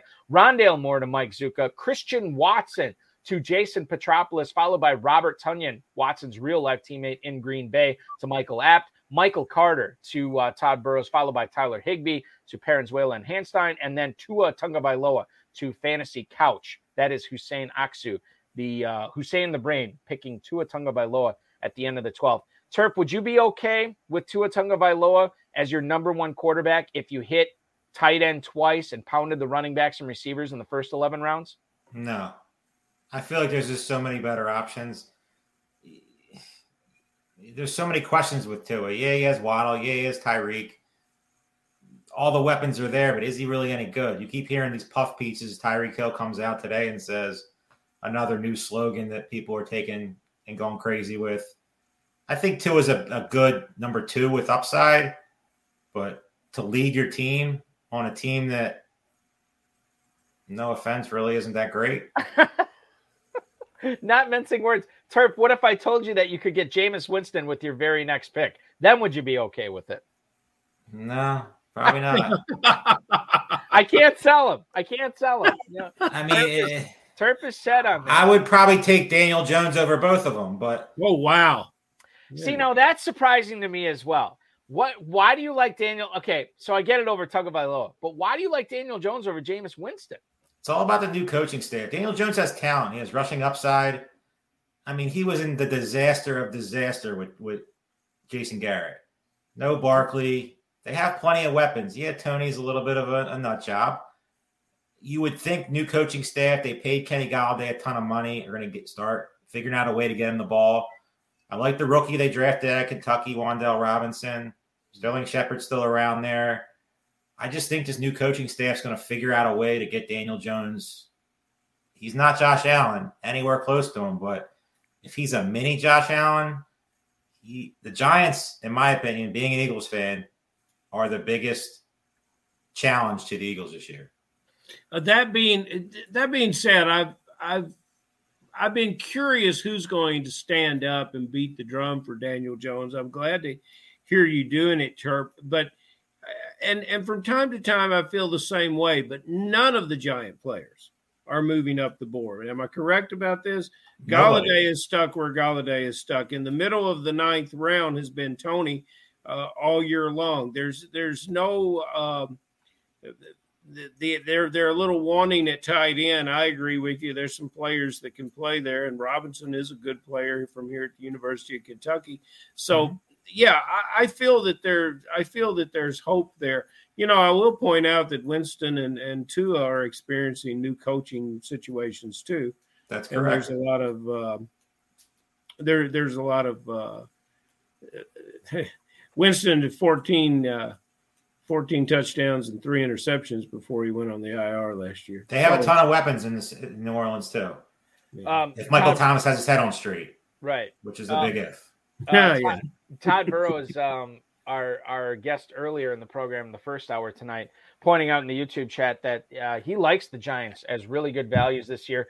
Um, Toney hasn't moved up so much, but Barkley has actually moved up quite a bit, and I can I can sign off on that. Barkley started off very very low, and He was a um, third round pick early on. Right, and and I was talking with um uh, Real Talk Raff and Josh Hayes on the Rotoballer uh, Sirius XM Fantasy Sports Radio Show uh, a few weeks ago, and and Terp uh, and Ferrell, I talked about the glamour shots, or Raf called them glamour shots of Saquon Barkley that started circulating Twitter, and all of a sudden Barkley's status and ADP started going up like, oh my god, he's got quads and abs. He's a first round pick. Um, let's get into uh, the 13th round here, guys. We already talked about Hux, uh, Huseyin Aksu taking uh, Jameis Winston with the first pick of the 13th round. Austin Hooper, the third straight tight end, drafted by Paranzuela and Hanstein there, uh, following by or going ok- Okwuegbunam and Tyler Higbee, and then followed by Austin Hooper here. I like that pick uh, in the uh, 13th round. Jakobi Meyers to Tod Burros, David Njoku, again, the third straight tight end drafted by Michael Abt here to go with Gerald Everett and Robert Tonyan. Bunch of running backs here then. JD McKissic to Jason Petropoulos from Broto Fantasy. Kenneth Gainwell to Mike Zucca. Tyler Allgeier to Mhm. Peter Overzet as his fourth straight running back. Pounding the running backs. Like that pick there as well for Overzet. Jalen Tolbert, the rookie, uh, goes to uh, Julio Fuentes here in the eight spot. Mac Jones backing up Joe Burrow. John Hansen, Evan Engram, and Hayden Hurst. A couple of tight ends off the board next. Uh, Engram to Josh and Laura Durm. Uh, Hayden Hurst off the board to uh, Curtis Patrick and Ryan McDowell, and then Van Jefferson completes the uh, the the round here, uh, 13, as Jefferson goes to Brian Harris. Terp, what do you make of Van Jefferson this year? Does he have standalone value if Kupp and Robinson are healthy all year? I think he's a great pick in a best ball format. Um, he's definitely a guy that's going to have some spike weeks. I mean, they have so many weapons with with Kupp and Robinson and Higbee at tight end will be solid. The running backs will be okay. Uh, Akers should hopefully, if he's 100, percent take the next step to get back to where he was last year, which was a late first round pick before the injury. Um, I think he definitely is a good, you know, best ball pick. He definitely is an injury away from being probably five, six rounds earlier, if not. And, he, and he's 100% healthy. There was reports that came out this week that he wasn't healthy last year, and he still had a pretty solid season for, you know, what it was. That can only go up, especially if Matthew Stafford, year two in the offense. The Rams could be scary this year. They're by far, in my opinion, the NFC favorite. Um, Tyler Allgeier, Ferrell. We've been talking about this guy Yeah. even even before the NFL draft. We saw the piece come out today about I don't know what beat writer it was for the Falcons saying that he has a good shot to be the starting running back. I would imagine that that's going to bump his ADP up until training camp. But what do you make of Allgeier here in the in the 13th round for Overzet squad? I think the guys fell asleep and and let um, and let Overzet get him. I look at um, uh, I look at a team here that already had Singletary, and they then pick up the clone McKissic, and I, I love both those those running backs, but I would like to have some differentiation in the skill set and the utility um, of the players, and you know, so so I think that would I think Tyler uh, gets more touches in the rushing mix there in Atlanta. So consequently, I would have preferred him over the other two um, guys, which I think are situational backs and third down backs. So I yeah, agree. Overzet slid into something very nicely there. Um, all right. So we are, did I go through the, yeah, I went through the 13th round here. The last thing I'll mention, and, and Terp, I'll, I'll throw this to you. Um, we talked about Antonio Gibson, and I think Jared Smola was talking about what a value he is in fantasy drafts right now. I think he tweeted that out either yesterday or today. Um, and obviously they drafted Brian Robinson, but JD McKissic goes to Jason Petropoulos here. What do you make of McKissic this year, knowing that he'll never be the guy in our nation's capital, but he will catch a lot of passes there, and this is full PPR for running backs. he definitely will never be the guy, but clearly they love him. To they brought him back, they paid him some money, and for whatever reason they don't like Antonio Gibson. People saying he's a value right now. I love the player. I just hate Mhm. the fit. Hmm. Brian Robinson, you know, they drafted him. He's a big guy, probably going to be the goal line guy. I mean, you don't know. I mean, Carson Wentz is obviously still a question. So th- there's so many questions in, in Washington right now. Uh, Antonio Gibson in the fifth round's too rich for me. I would rather take a shot on a McKissic in this type of format than draft Gibson in the fifth round. Well, I Ferrell, really like what I really like what this team number uh, team eight is doing though, uh, especially after they went quarterback and after they went Gibson. And then when you we've been talking about stacks all night, and this, this is a favorite one for me, Gallup and Tolbert down here. I especially once Gallup returns healthy. I really like what those two wide receivers can do. No one really talking about the CD Lamb. Uh, the, the other receivers that are in that offense, and I, I love it. I And think- Tony Pollard. So you Yeah, got three guys. I I think they all benefit from having su- such an excellent quarterback and such a um, a vibrant offense. But man, oh man, those th- those are guys at the double digit rounds that can flirt with uh, sixty and eight hundred, uh, perhaps up to a thousand. Uh, yards uh, receiving. It's it's just a very good draft for Team Eight with what they've done at the receiver position. Michael Gallup's a great value in the 12th round, especially with so much unknown. Is, is he going to be ready for the season? Is he not? If he misses a couple games, I mean, he's the clear number two with no more Amari Cooper. To get a guy that realistically, if he was healthy, probably goes, where does Michael Gallup go if he's 100%? Yeah, You could probably say he goes up in the St. Brown, Godwin, Juju, mm-hmm. Elijah Yeah, Moore area, maybe. right, right around there, I would say. I yeah. don't think it's crazy. Maybe even No. higher. I, I I was gonna say fifth round, and you're talking about guys who normally go in like the the early sixth, late fifth. So I think that seems about right for Gallup. He's there. if worth the healthy. risk in this format. He'll always be worth the risk. I all I, you know hindsight's twenty twenty, but I wonder what Julio Fuentes would have done, or what he was thinking if he would have known the Cowboys he could get here. Pollard in the eighth, um, Michael Gallup in the twelfth, Jalen Tolbert in the thirteenth. He took Kyler Murray in the sixth. Maybe he grabs somebody else there, or maybe he takes Kareem Hunt in the sixth, and then instead of taking Kareem Hunt in the seventh, he grabs Dak Prescott, and now you have this Uber Cowboy stack there too, which I think would be very very interesting for fantasy purposes. Let's talk about the 14th round here and, and round this up, guys. Uh, Brian Harris takes DeVante Parker, his fourth straight receiver. Joshua Palmer going to Patrick and McDowell, followed by Deshaun Watson, the third quarterback taken by Josh and Laura Durm from the 10 slot tonight. Jameson Williams to John Hansen. Uh, Mark Ingram off the board to Julio Fuentes. And then we get uh, a trio of quarterbacks here. Trevor Lawrence to Peter Overzet, which got some applause from uh, the YouTube chat room saying that was a good deal for Trevor Lawrence there at the seven spot here in the 14th round. Daniel Jones to Mike Zucca. Zach Wilson to uh, Jason Petropoulos to back up Patrick Mahomes. Marlon Mack goes to Michael Abt. Uh, Golden Sack, the former football guys overall players championship champion. Uh, Tyrion Davis Price goes to Tod Burros. And then you have Mecole Hardman to Paranzuela and Hanstein. And then Matt Ryan is the third consecutive quarterback drafted by Huseyin Aksu. After not taking a quarterback in the first 11 rounds, he has gone to Atunga Bailoa, Jameis Winston, and now Matt Ryan. Um, Ferrell, what do you do with Deshaun Watson, knowing everything that, that we've talked about on our show, knowing everything that is is facing him, knowing everything that he's got past and everything that's behind him now?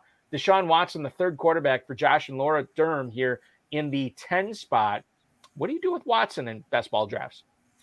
Uh, with Deshaun Watson, uh, well, this team doesn't do anything else with quarterback, and you know he's too tempting to have that player there. Uh, they spent a lot of draft capital on quarterbacks. If they thought, if they were targeting him, then I probably would have uh, searched for a tight end where I drafted Carr, because yeah, Watson's going to be available. Uh, this is about where he goes. They could have gone another round early uh, to get him. I, yeah, he's a great player to have on this team, but they're way too heavy in quarterback where they don't necessarily need to be.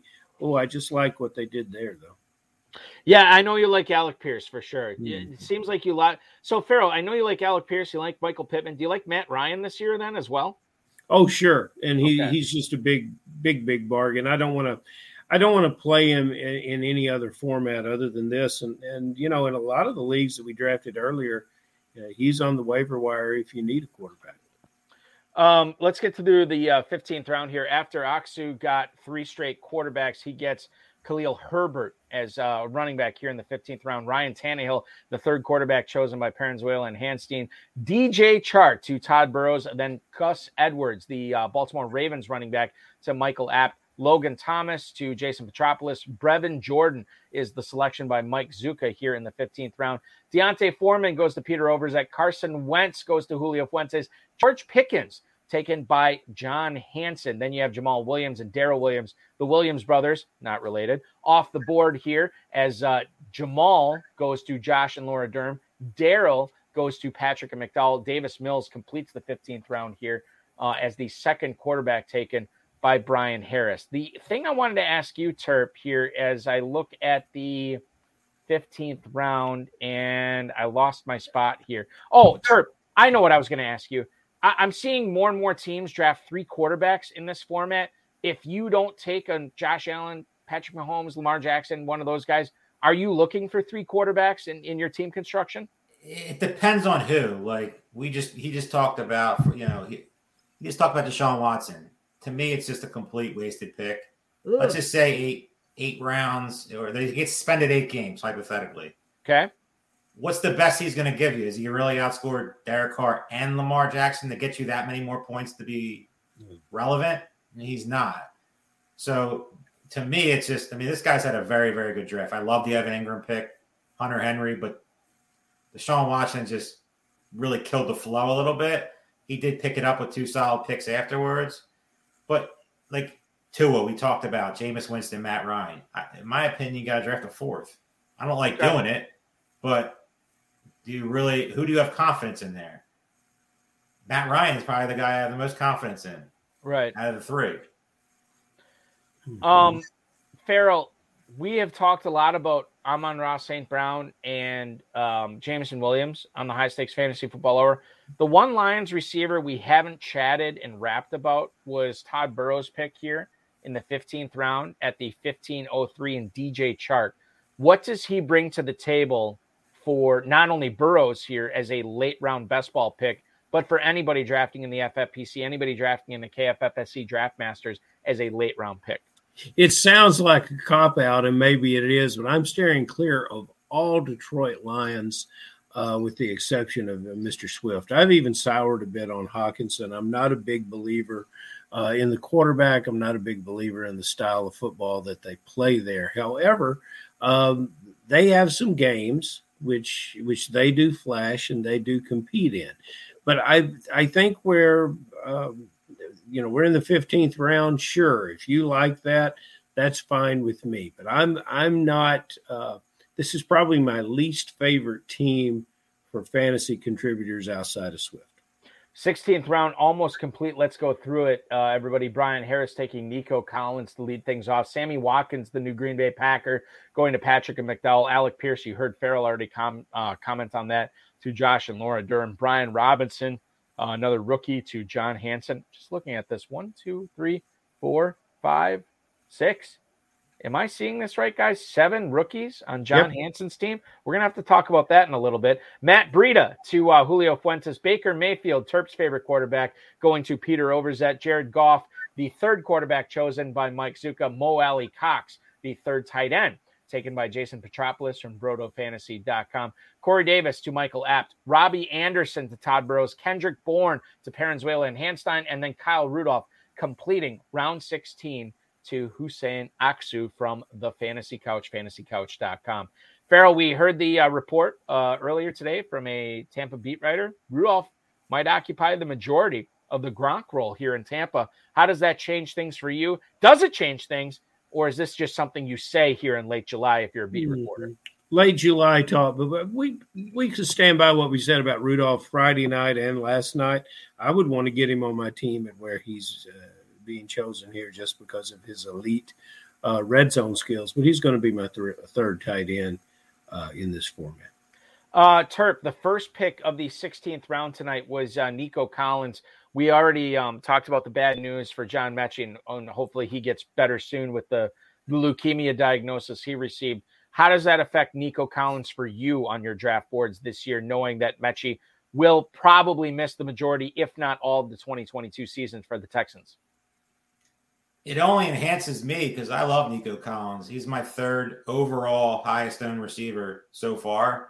I just thought he was just way underlooked. I mean, did he have a spectacular rookie season? No, but you were you're banking on Brandin Cooks obviously being the star, which I mean he he deserves that.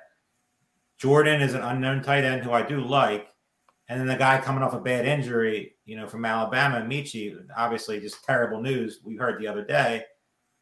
I just feel like you, you can do no wrong with him where he's being drafted. I thought he would go higher personally. Mm-hmm. But I mean, who else is there? Who else is there that has any worry to, to, I mean, obviously somebody might emerge and somebody might, you know, come out of nowhere like there is every year. But Davis Mills is not a terrible quarterback. Mm-hmm. And to Very me, good. Nico Collins, the value where you're getting him, you can really do no wrong with it. He's the best pick in that round by a good margin. Um, yeah, guys, Balky, I want to weigh in there on two yeah. of the Houston Texans that Dave Terp is speaking of. I, I really, uh, I, am a big Brevin Jordan fan. I, I, like it maybe more than you do, Terp, and I think that's a fantastic. No, I mean he's a he's a outstanding value where he's going. But if you're all team it takes twelve is one here, preseason game for him to get moved up. That's true. Team team twelve here. If you're going to go early in quarterback, this is exactly what you do. Davis 1000% with Josh Allen. That is a, a fantastic, fantastic move. And if they take another quarterback, I'd have to look at the list, but that might be enough. Uh, but yeah, that, that's that's good. Uh, and you get a cheap stack for free. Yeah, that's that's a nice looking team there. Terp, we uh, Ferrell and I talked about this last night. What do you make of um, going elite tight end and elite quarterback early in the pros versus Joes as far as your success? Is it's that something tough. you would it's, advocate? It's really difficult. It's not something I'd recommend doing. I think it's one or the other. Um, I just if you're going to start off and go like an Andrews and then a Josh Allen two rounds later, depending on your roster construction, I just think you're way behind the eight ball to where you're just trying to scramble a little bit too much. You're not as free flowing in your draft. I feel like it's one. Like if you're going to start, we, we go back to team seven. He started off with Kelce. He got his running back, and then he could pretty much do whatever he wanted. Right. And while you know some of us might not agree with his running, his running back room looks way better than it did a half hour ago. All he needs is one of those guys, and Swift to be what Swift is, what most people think he's going to be. to me, through 15 or 17 rounds now, Team Seven's hands down the best team. You know, and that's the other thing we should bring up too is like like we we look at the the ceiling for Pete Overzet's team, and it's certainly very high. But the other thing to keep in mind is D'Andre Swift is not exactly a guy, and I know he's talked with his coaches about this this offseason. He's not exactly been a guy who's played through injuries, right? One thousand percent, yeah. You know, and and so and the thing is with Swift, like in order for this to work out for Overzet, we're all just assuming Swift and Kelce are going to crush it. Correct. Well, Kelce's entering his age 33 season, and Swift eh, has not played through injuries in the past. So this is like we have to assume in order for this team to be the the the first place squad, those guys have to hit. And if they Mhm. don't, it's going to put a lot of added pressure on James Cook, on Ronald Jones, on Darrell Henderson, on Tyler Allgeier. And I don't know if you can sustain that over the course of a 17 week season if those guys don't hit. Now, if they do hit, he's looking pretty good right now. Um, guys, let's go through before we go through round 17. Let's talk about John Hansen's team. Ferrell, I'll throw it to you. When you have drafted best ball squads before in the FFPC, have you ever been this rookie centric as John Hansen has been tonight? Breece Hall, um, Kenneth Walker, Skyy Moore, Dameon Pierce, Jahan Dotson, Jameson Williams, George Pickens, Brian Robinson, all these rookies on this squad represent a lot of upside, but they also represent a low floor as well. Well, he's going to live with them. You know, John came in here and, and he accepted the invite. He didn't spend any money on this team, so you know, I, he's he's uh, he's drafting like a guy that was invited here, and he's not here for a long time, but damn, he's here for a good time, and he doesn't have to manage this team. And uh, these are all exciting players, and uh, he he let us off tonight as a great guest. So go get them, John. There's still some rookies to have out there. And by the way, Alex Polanco Jr. also chiming in on the YouTube chat, Ferrell. He says the biggest winner with the Mechie news is indeed Brevin Jordan. He is locked in step with you as we go to round 17. Speaking of rookies, a few of them went this round. Hassan Haskins to Huseyin Aksu from Fantasy Couch, Zamir White to Roy Paranzuela and Cory Hanstein. Uh, Jerick McKinnon off the board to Tod Burros, followed by a bunch of receivers. Marvin Jones to Michael Abt. Curtis Samuel goes to Jason Petropoulos. Jamison Crowder is the selection for Michael Zucca, followed by another rookie out of Kentucky, Ferrell. Wan'Dale Robinson to Peter Overzet. Cam, uh, excuse me, Cameron, yeah, Cameron Brate is the third tight end selected by Julio Fuentes. Sony Michel after that, followed by David Bell, the recently pupped David Bell by the Cleveland Browns, going to Josh and Laura Durm. Taysom Hill, the tight end in the tight end in New Orleans, uh, going to uh, Curtis Patrick and Ryan McDowell, and then Chris Evans completing things with Brian Harris, uh, the final pick of the 17th round. Uh, Terp, what do you make of Chris Evans this year? Because we have seen his ADP move significantly ahead of Samaje Perine, who I believe was just recently popped by the Cincinnati Bengals. Captain America, Chris Evans, getting a lot of love. Ferrell and I talked about him last night. What say you about Chris Evans this year? In a he should be getting all the positive press right now. He's better. I mean, he's he could easily be standalone value. I mean, he is a, a talented, talented kid. I think he's going to get plenty of pass game work. P. Ryan, in my opinion, will get phased out very quickly. And when you're talking about handcuffs and you're taking, talking about lottery tickets, I can't imagine a better lottery ticket right now in, in the 17th round Yeah. on an offense like the Cincinnati Bengals than Chris Evans. Over the last couple of weeks, I've actually been regretting my P Ryan shares. I'm like, man, I can't believe I'm getting this guy this cheap. And then I realized, oh, everybody's picking Evans. That's why I'm getting him so cheap. Um, Ferrell, I've heard the argument by not just one, but several um, uh, fantasy pros out there. And I don't mean, I shouldn't have put pros in parentheses. They're pros, they know what they're doing. But the argument for Deshaun Watson when he was at Clemson and focusing on Hunter Renfrow, could David Bell be the Hunter Renfrow for Deshaun Watson in Cleveland this year?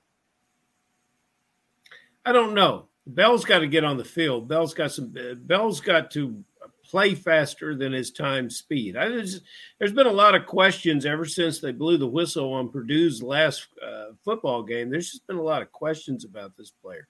So yeah, the, thank God we have a preseason, and that's what I'll be trying to determine about Bell. But he's he's not on any of, of uh, any of my menus towards success. Uh, but uh, you know, I speaking of menus, uh, the Homestead uh, in our Burks versus Woods, that would be a good selection Turpin. Whatever you want. Yeah, I don't plan on losing it, so I'm not worried about it. They, they serve.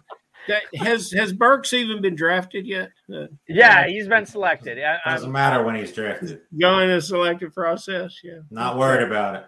I, I like you buying into the rookie. Uh, uh, I like you buying into the rookie wide He receiver. was my favorite We're gonna have to keep receiver coming out. Thing. We're going to have to keep this wagering thing going. I kind of like that. So that's Tra- Makes things Burks- interesting. It does make things interesting. Um, Treylon Burks off the board at the 10:02 tonight. What? He was the fourth receiver drafted by uh, Curtis Patrick gift. from RotoViz Goodness and. Ryan McDowell from uh, Dynasty League Football. That's where Treylon Burks went. And I love ro- rookie wide receivers, guys. I I truly love the potential of rookie wide receivers. Um, they're not all CeeDee Lamb. That's all I'm saying.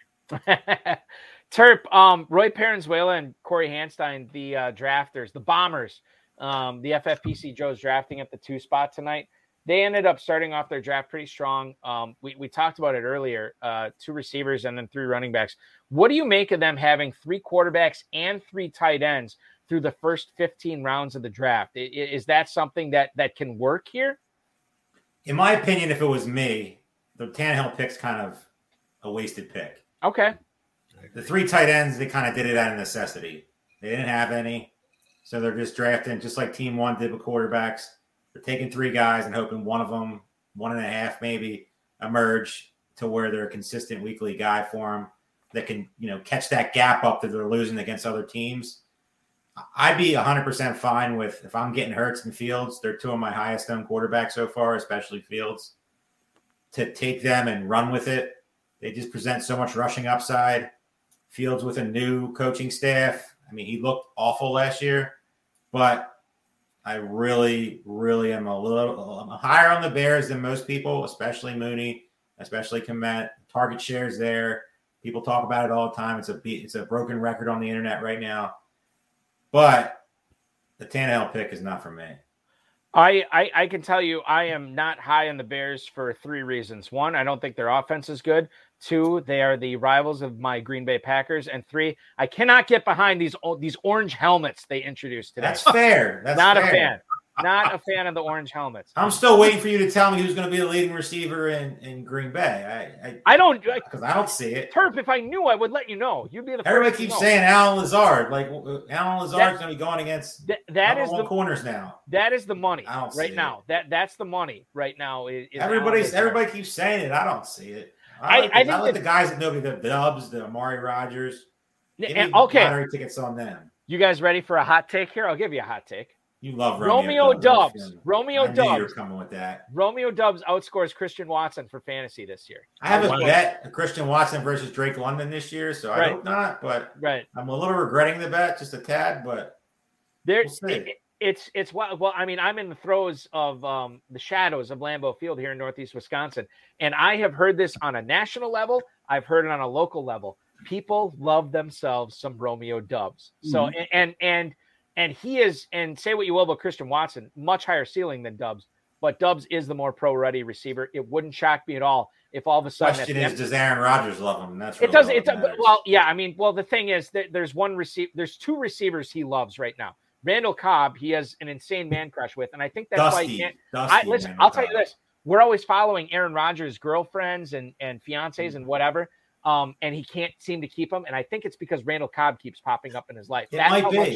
That's how much he loves Randall Cobb. That um, could be but a hot take. And that that could be hot take. um, I know he likes Allen Lazard as well. Uh, so we'll see what happens there. But I don't. I, the thing is, Turp, like at this point, I don't think anybody's a league winner in that in that Packers passing game, unless you count Aaron Jones. He could be a league winner this year. Um, 18th round, guys. Let's let's get through it here. We'll kick things off with D'Ernest Johnson to Brian Harris. Isaiah McKenzie, the receiver in Buffalo, goes to um, McDowell and Patrick there. Greg Dulcich, third tight end drafted by Josh and Laura Durm. Terrace Marshall from Carolina goes to John Hansen. Trey Sermon off the board. The San Francisco 49ers running back to Julio Fuentes. Uh, Trey McBride, rookie uh, tight end in Arizona, goes to Peter Overzet. Raheem Mostert to Mike Zucca. Kenyon Drake, another running back, goes to Jason Petropoulos. Parris Campbell, uh, Campbell out of uh, Indianapolis goes to Michael Abt. Tyler Conklin, tight end, third tight end drafted by uh, Tod Burros, uh, Donovan Peoples Jones, DPJ to the PVJ Bombers, Roy Paranzuela and Cory Hanstein, and then Marcus Mariota, the fourth quarterback drafted by Huseyin Aksu. Is that overkill, Ferrell? Four quarterbacks in this format? Uh, yeah. I think uh, I'm I'm higher on his quarterbacks than Terp is, but the, the fourth one didn't didn't need to go off the board. Not I- that fourth one. My favorite players in this round are, are uh, Donovan Peoples Jones. I'll always have a soft spot um, for Mostert. Uh, your your prior question about Watson, uh, Peoples Jones would be would be my answer. And uh, the rookie tight ends uh, uh, here, McBride and Dulcich. Uh, yeah, I, I like those players. It just depends how quickly they can get into step in that offense. So yeah, I feel like the curve with rookie tight ends are just you keep hearing about Albert O's falling and keeps Mhm. going down draft boards. I just don't see any of these rookies. Look at Kyle Pitts last year. He had a good season, but Yeah. where he was drafted, I know these guys are 17th, 18th round picks, but in Yeah. an offense Well- with Russell Wilson, I don't. uh, Freiermuth was a uh, uh, Freiermuth was a very successful rookie tight end, That's and that correct. is an Yeah, outlier. That is yeah, that that's an outlier when you look at it overall. Remember those two But- tight ends in, in New England drafted a couple of years ago? Devin. Oh my word! Can't think Oh, of his goodness, last name. Well, but that's that's the New England draft. But yeah, And they drafted somebody else like the next round, and everybody was like, "All right, breakout tight ends." I, I think they yeah, caught one no, pass all season. No, no, they never even got those players. Never even got started. These players have have a different a different resume, but yeah, Both talented but, kids. you know, Both we're dealing with a 17 week season, and um, you know, You're we, looking we for want, spike we want some players stepping up towards the end of the year. This, uh, you know, his other tight ends are Hunter Henry, uh, a little long in the tooth as far as players go, and and you said you like Engram. I like Engram's potential, but you talk about a guy who hasn't cashed in. Now you think he's escaping uh, the New York Giants, and, and man, he's it should Doug. Pederson, who loves his tight ends. Say it again. He's going with a new coach and Doug Pederson, who loves his tight ends. I agree with that. I don't know if he's going to love one in the land of Gators. I don't know if he's going to love one with the alligator arms of Evan Engram, but we'll see. I, I love a lot of Jacksonville Jaguars this year. It worries me just a little bit because of the Jaguars, but I mean, Engram Terp, and- I drafted one of these, uh, our $125 uh, never too early best balls. Mhm. Uh, I drafted it. And I stacked five Raiders and six Jags, and you know, it's it's fun to look. you back didn't sleep say, that night. What were you thinking? No, You- You woke up the next morning like cold What- sweats. what Like what happened? exactly.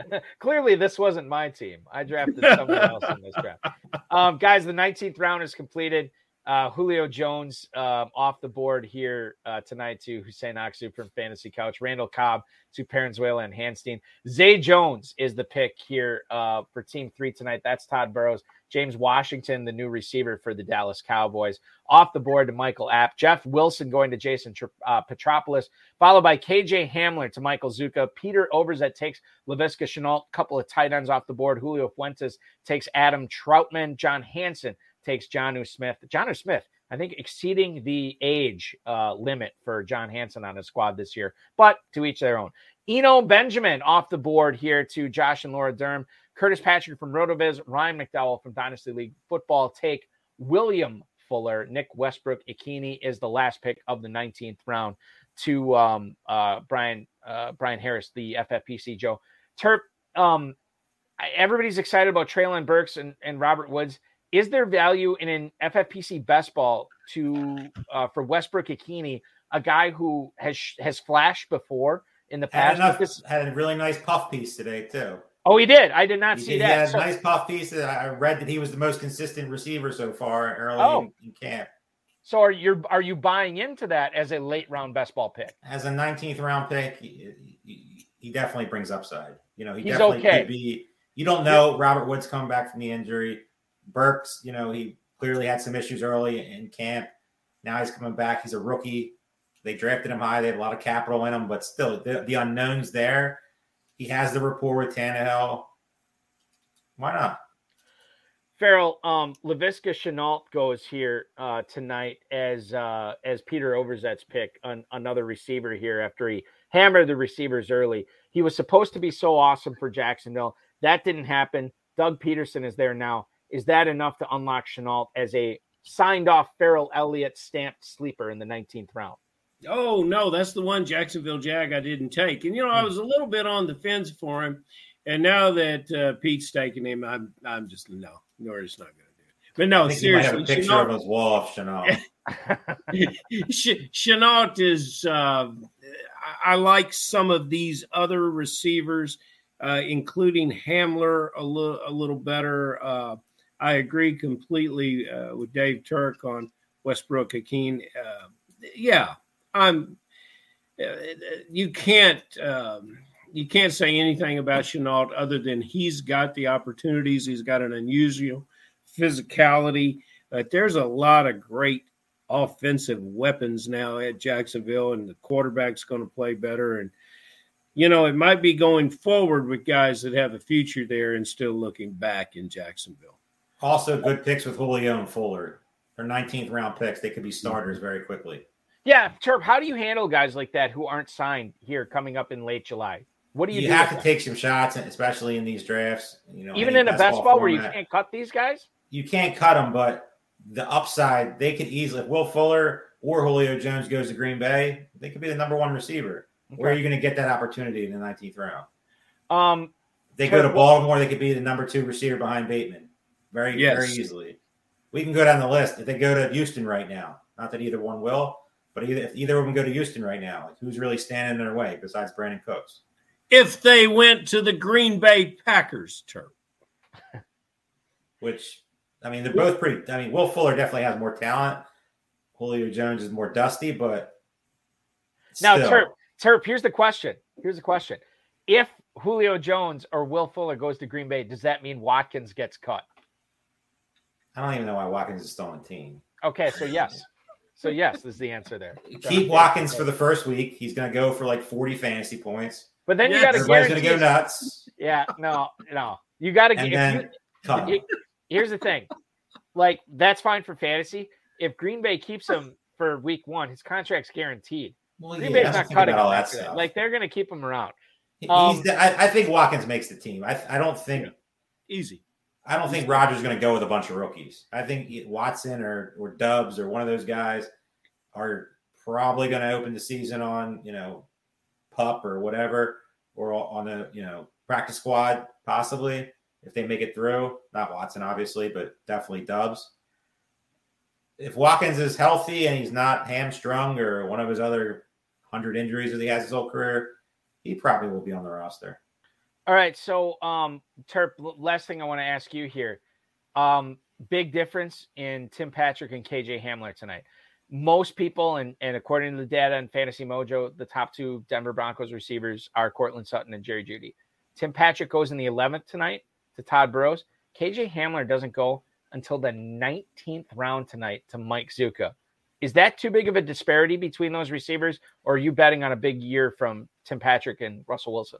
I don't think so. I think Tim Patrick's the perfect number three receiver for Denver. There's really it's really hard not to like what he brings. But for fantasy team. value between the two here, Patrick and Hamler, ah, because I Patrick, mean- I don't even know where he was drafted, but Hamler was a second round pick two years ago.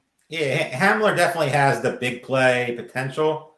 I just think they have enough big play potential on that team. Is he ever going to play over Courtland Sutton? Is he ever like? Is he ever going to play over Jeudy? I know Jeudy's hated by a lot of people, but I just don't see a guy who's coming off two major injuries.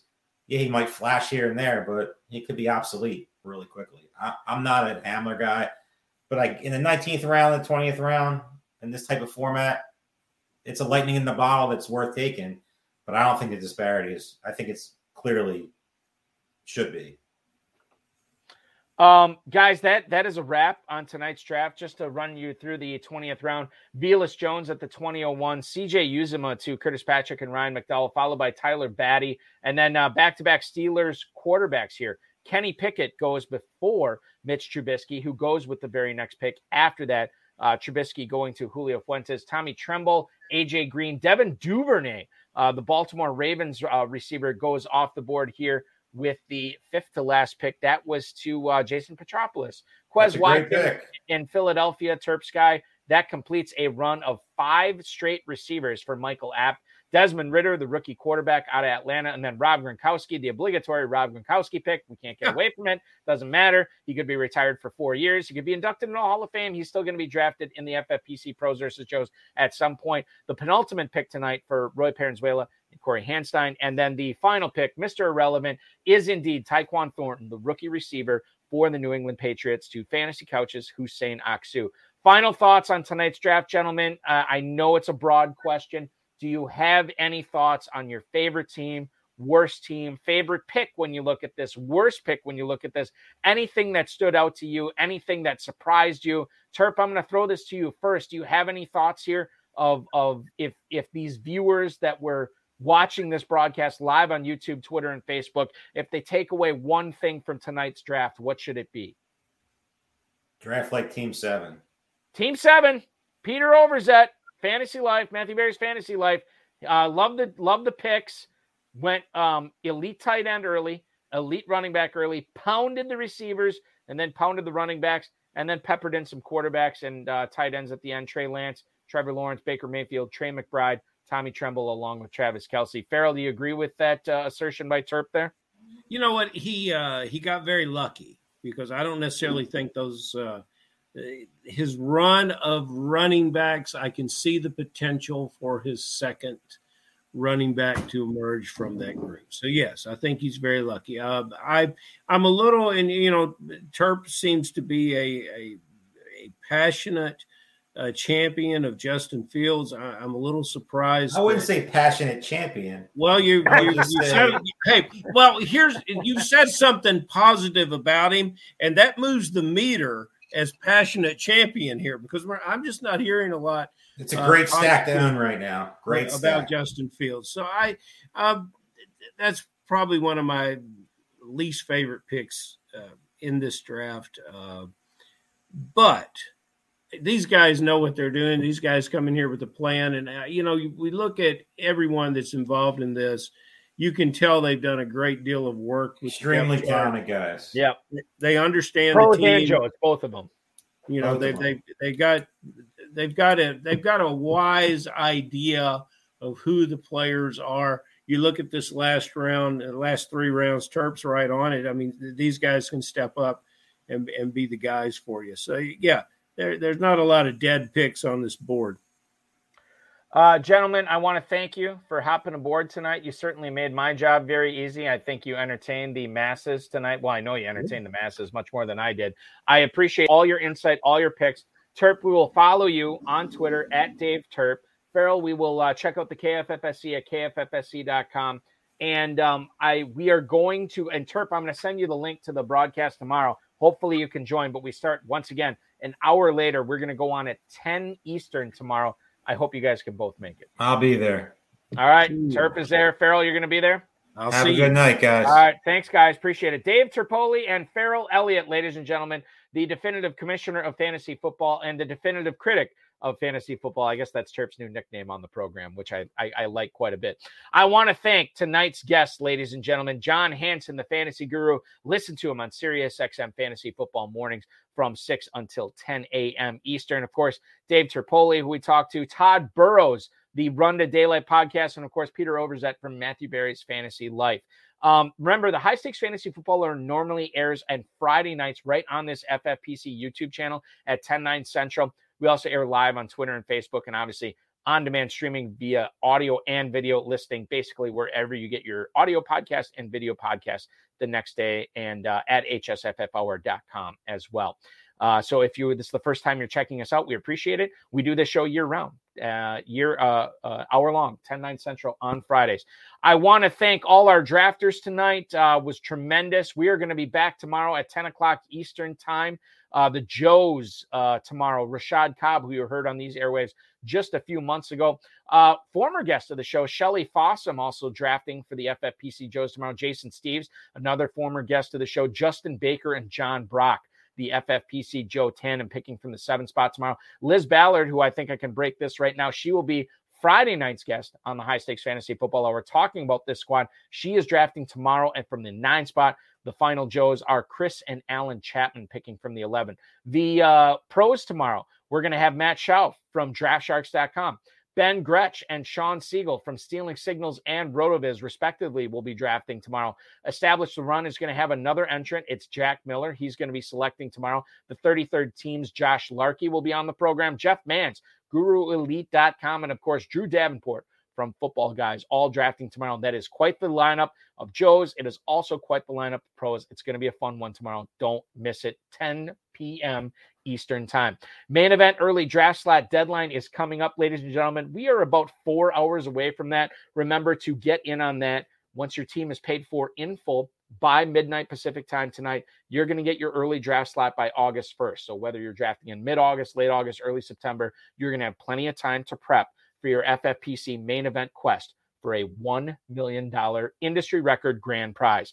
Main event slow drafts. If you don't want to wait for your draft slots, you can draft them right now. We got those off and running. Multiple football guys drafts filling up each and every day at myffpc.com.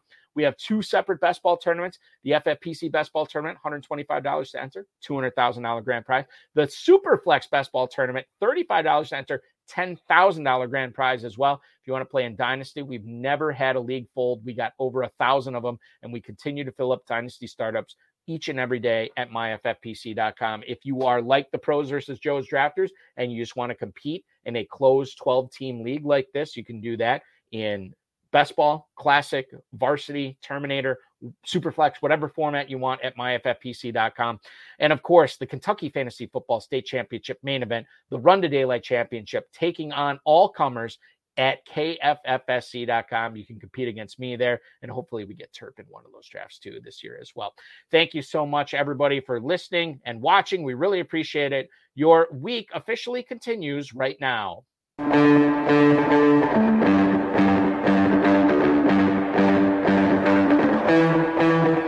This has been another episode of the High Stakes Fantasy Football Hour presented by MyFFPC.com.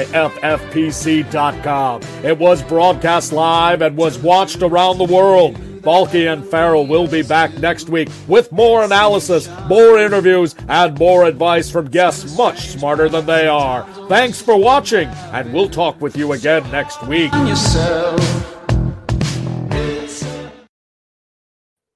One other thing I should mention tonight, I was uh, I came from my son's uh, rookie league baseball game. They lost in the championship last year. Proud to say they won in the semifinals this year, eleven to four. They will be participating in the championship game for the second straight year. This time as the one seed on Wednesday night. Very excited for that.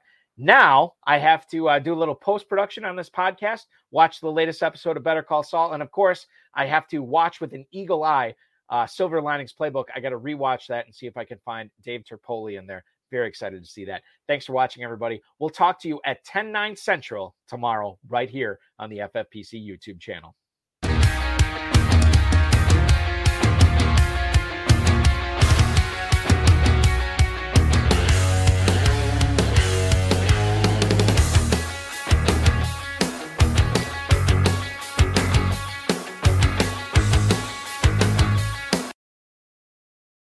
Lucky Land Casino asking people what's the weirdest place you've gotten lucky? Lucky? In line at the deli, I guess? Aha, in my dentist's office.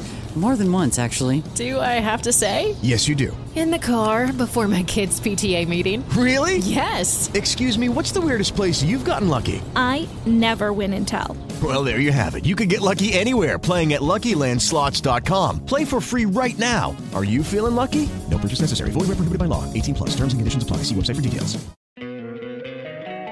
Don't you love an extra $100 in your pocket? Have a TurboTax expert file your taxes for you by March 31st to get $100 back instantly. Because no matter what moves you made last year, TurboTax makes them count. That means getting $100 back and 100% accurate taxes only from Intuit TurboTax. Must file by 331. Credit only applicable to federal filing fees with TurboTax full service. Offer can be modified or terminated at any time.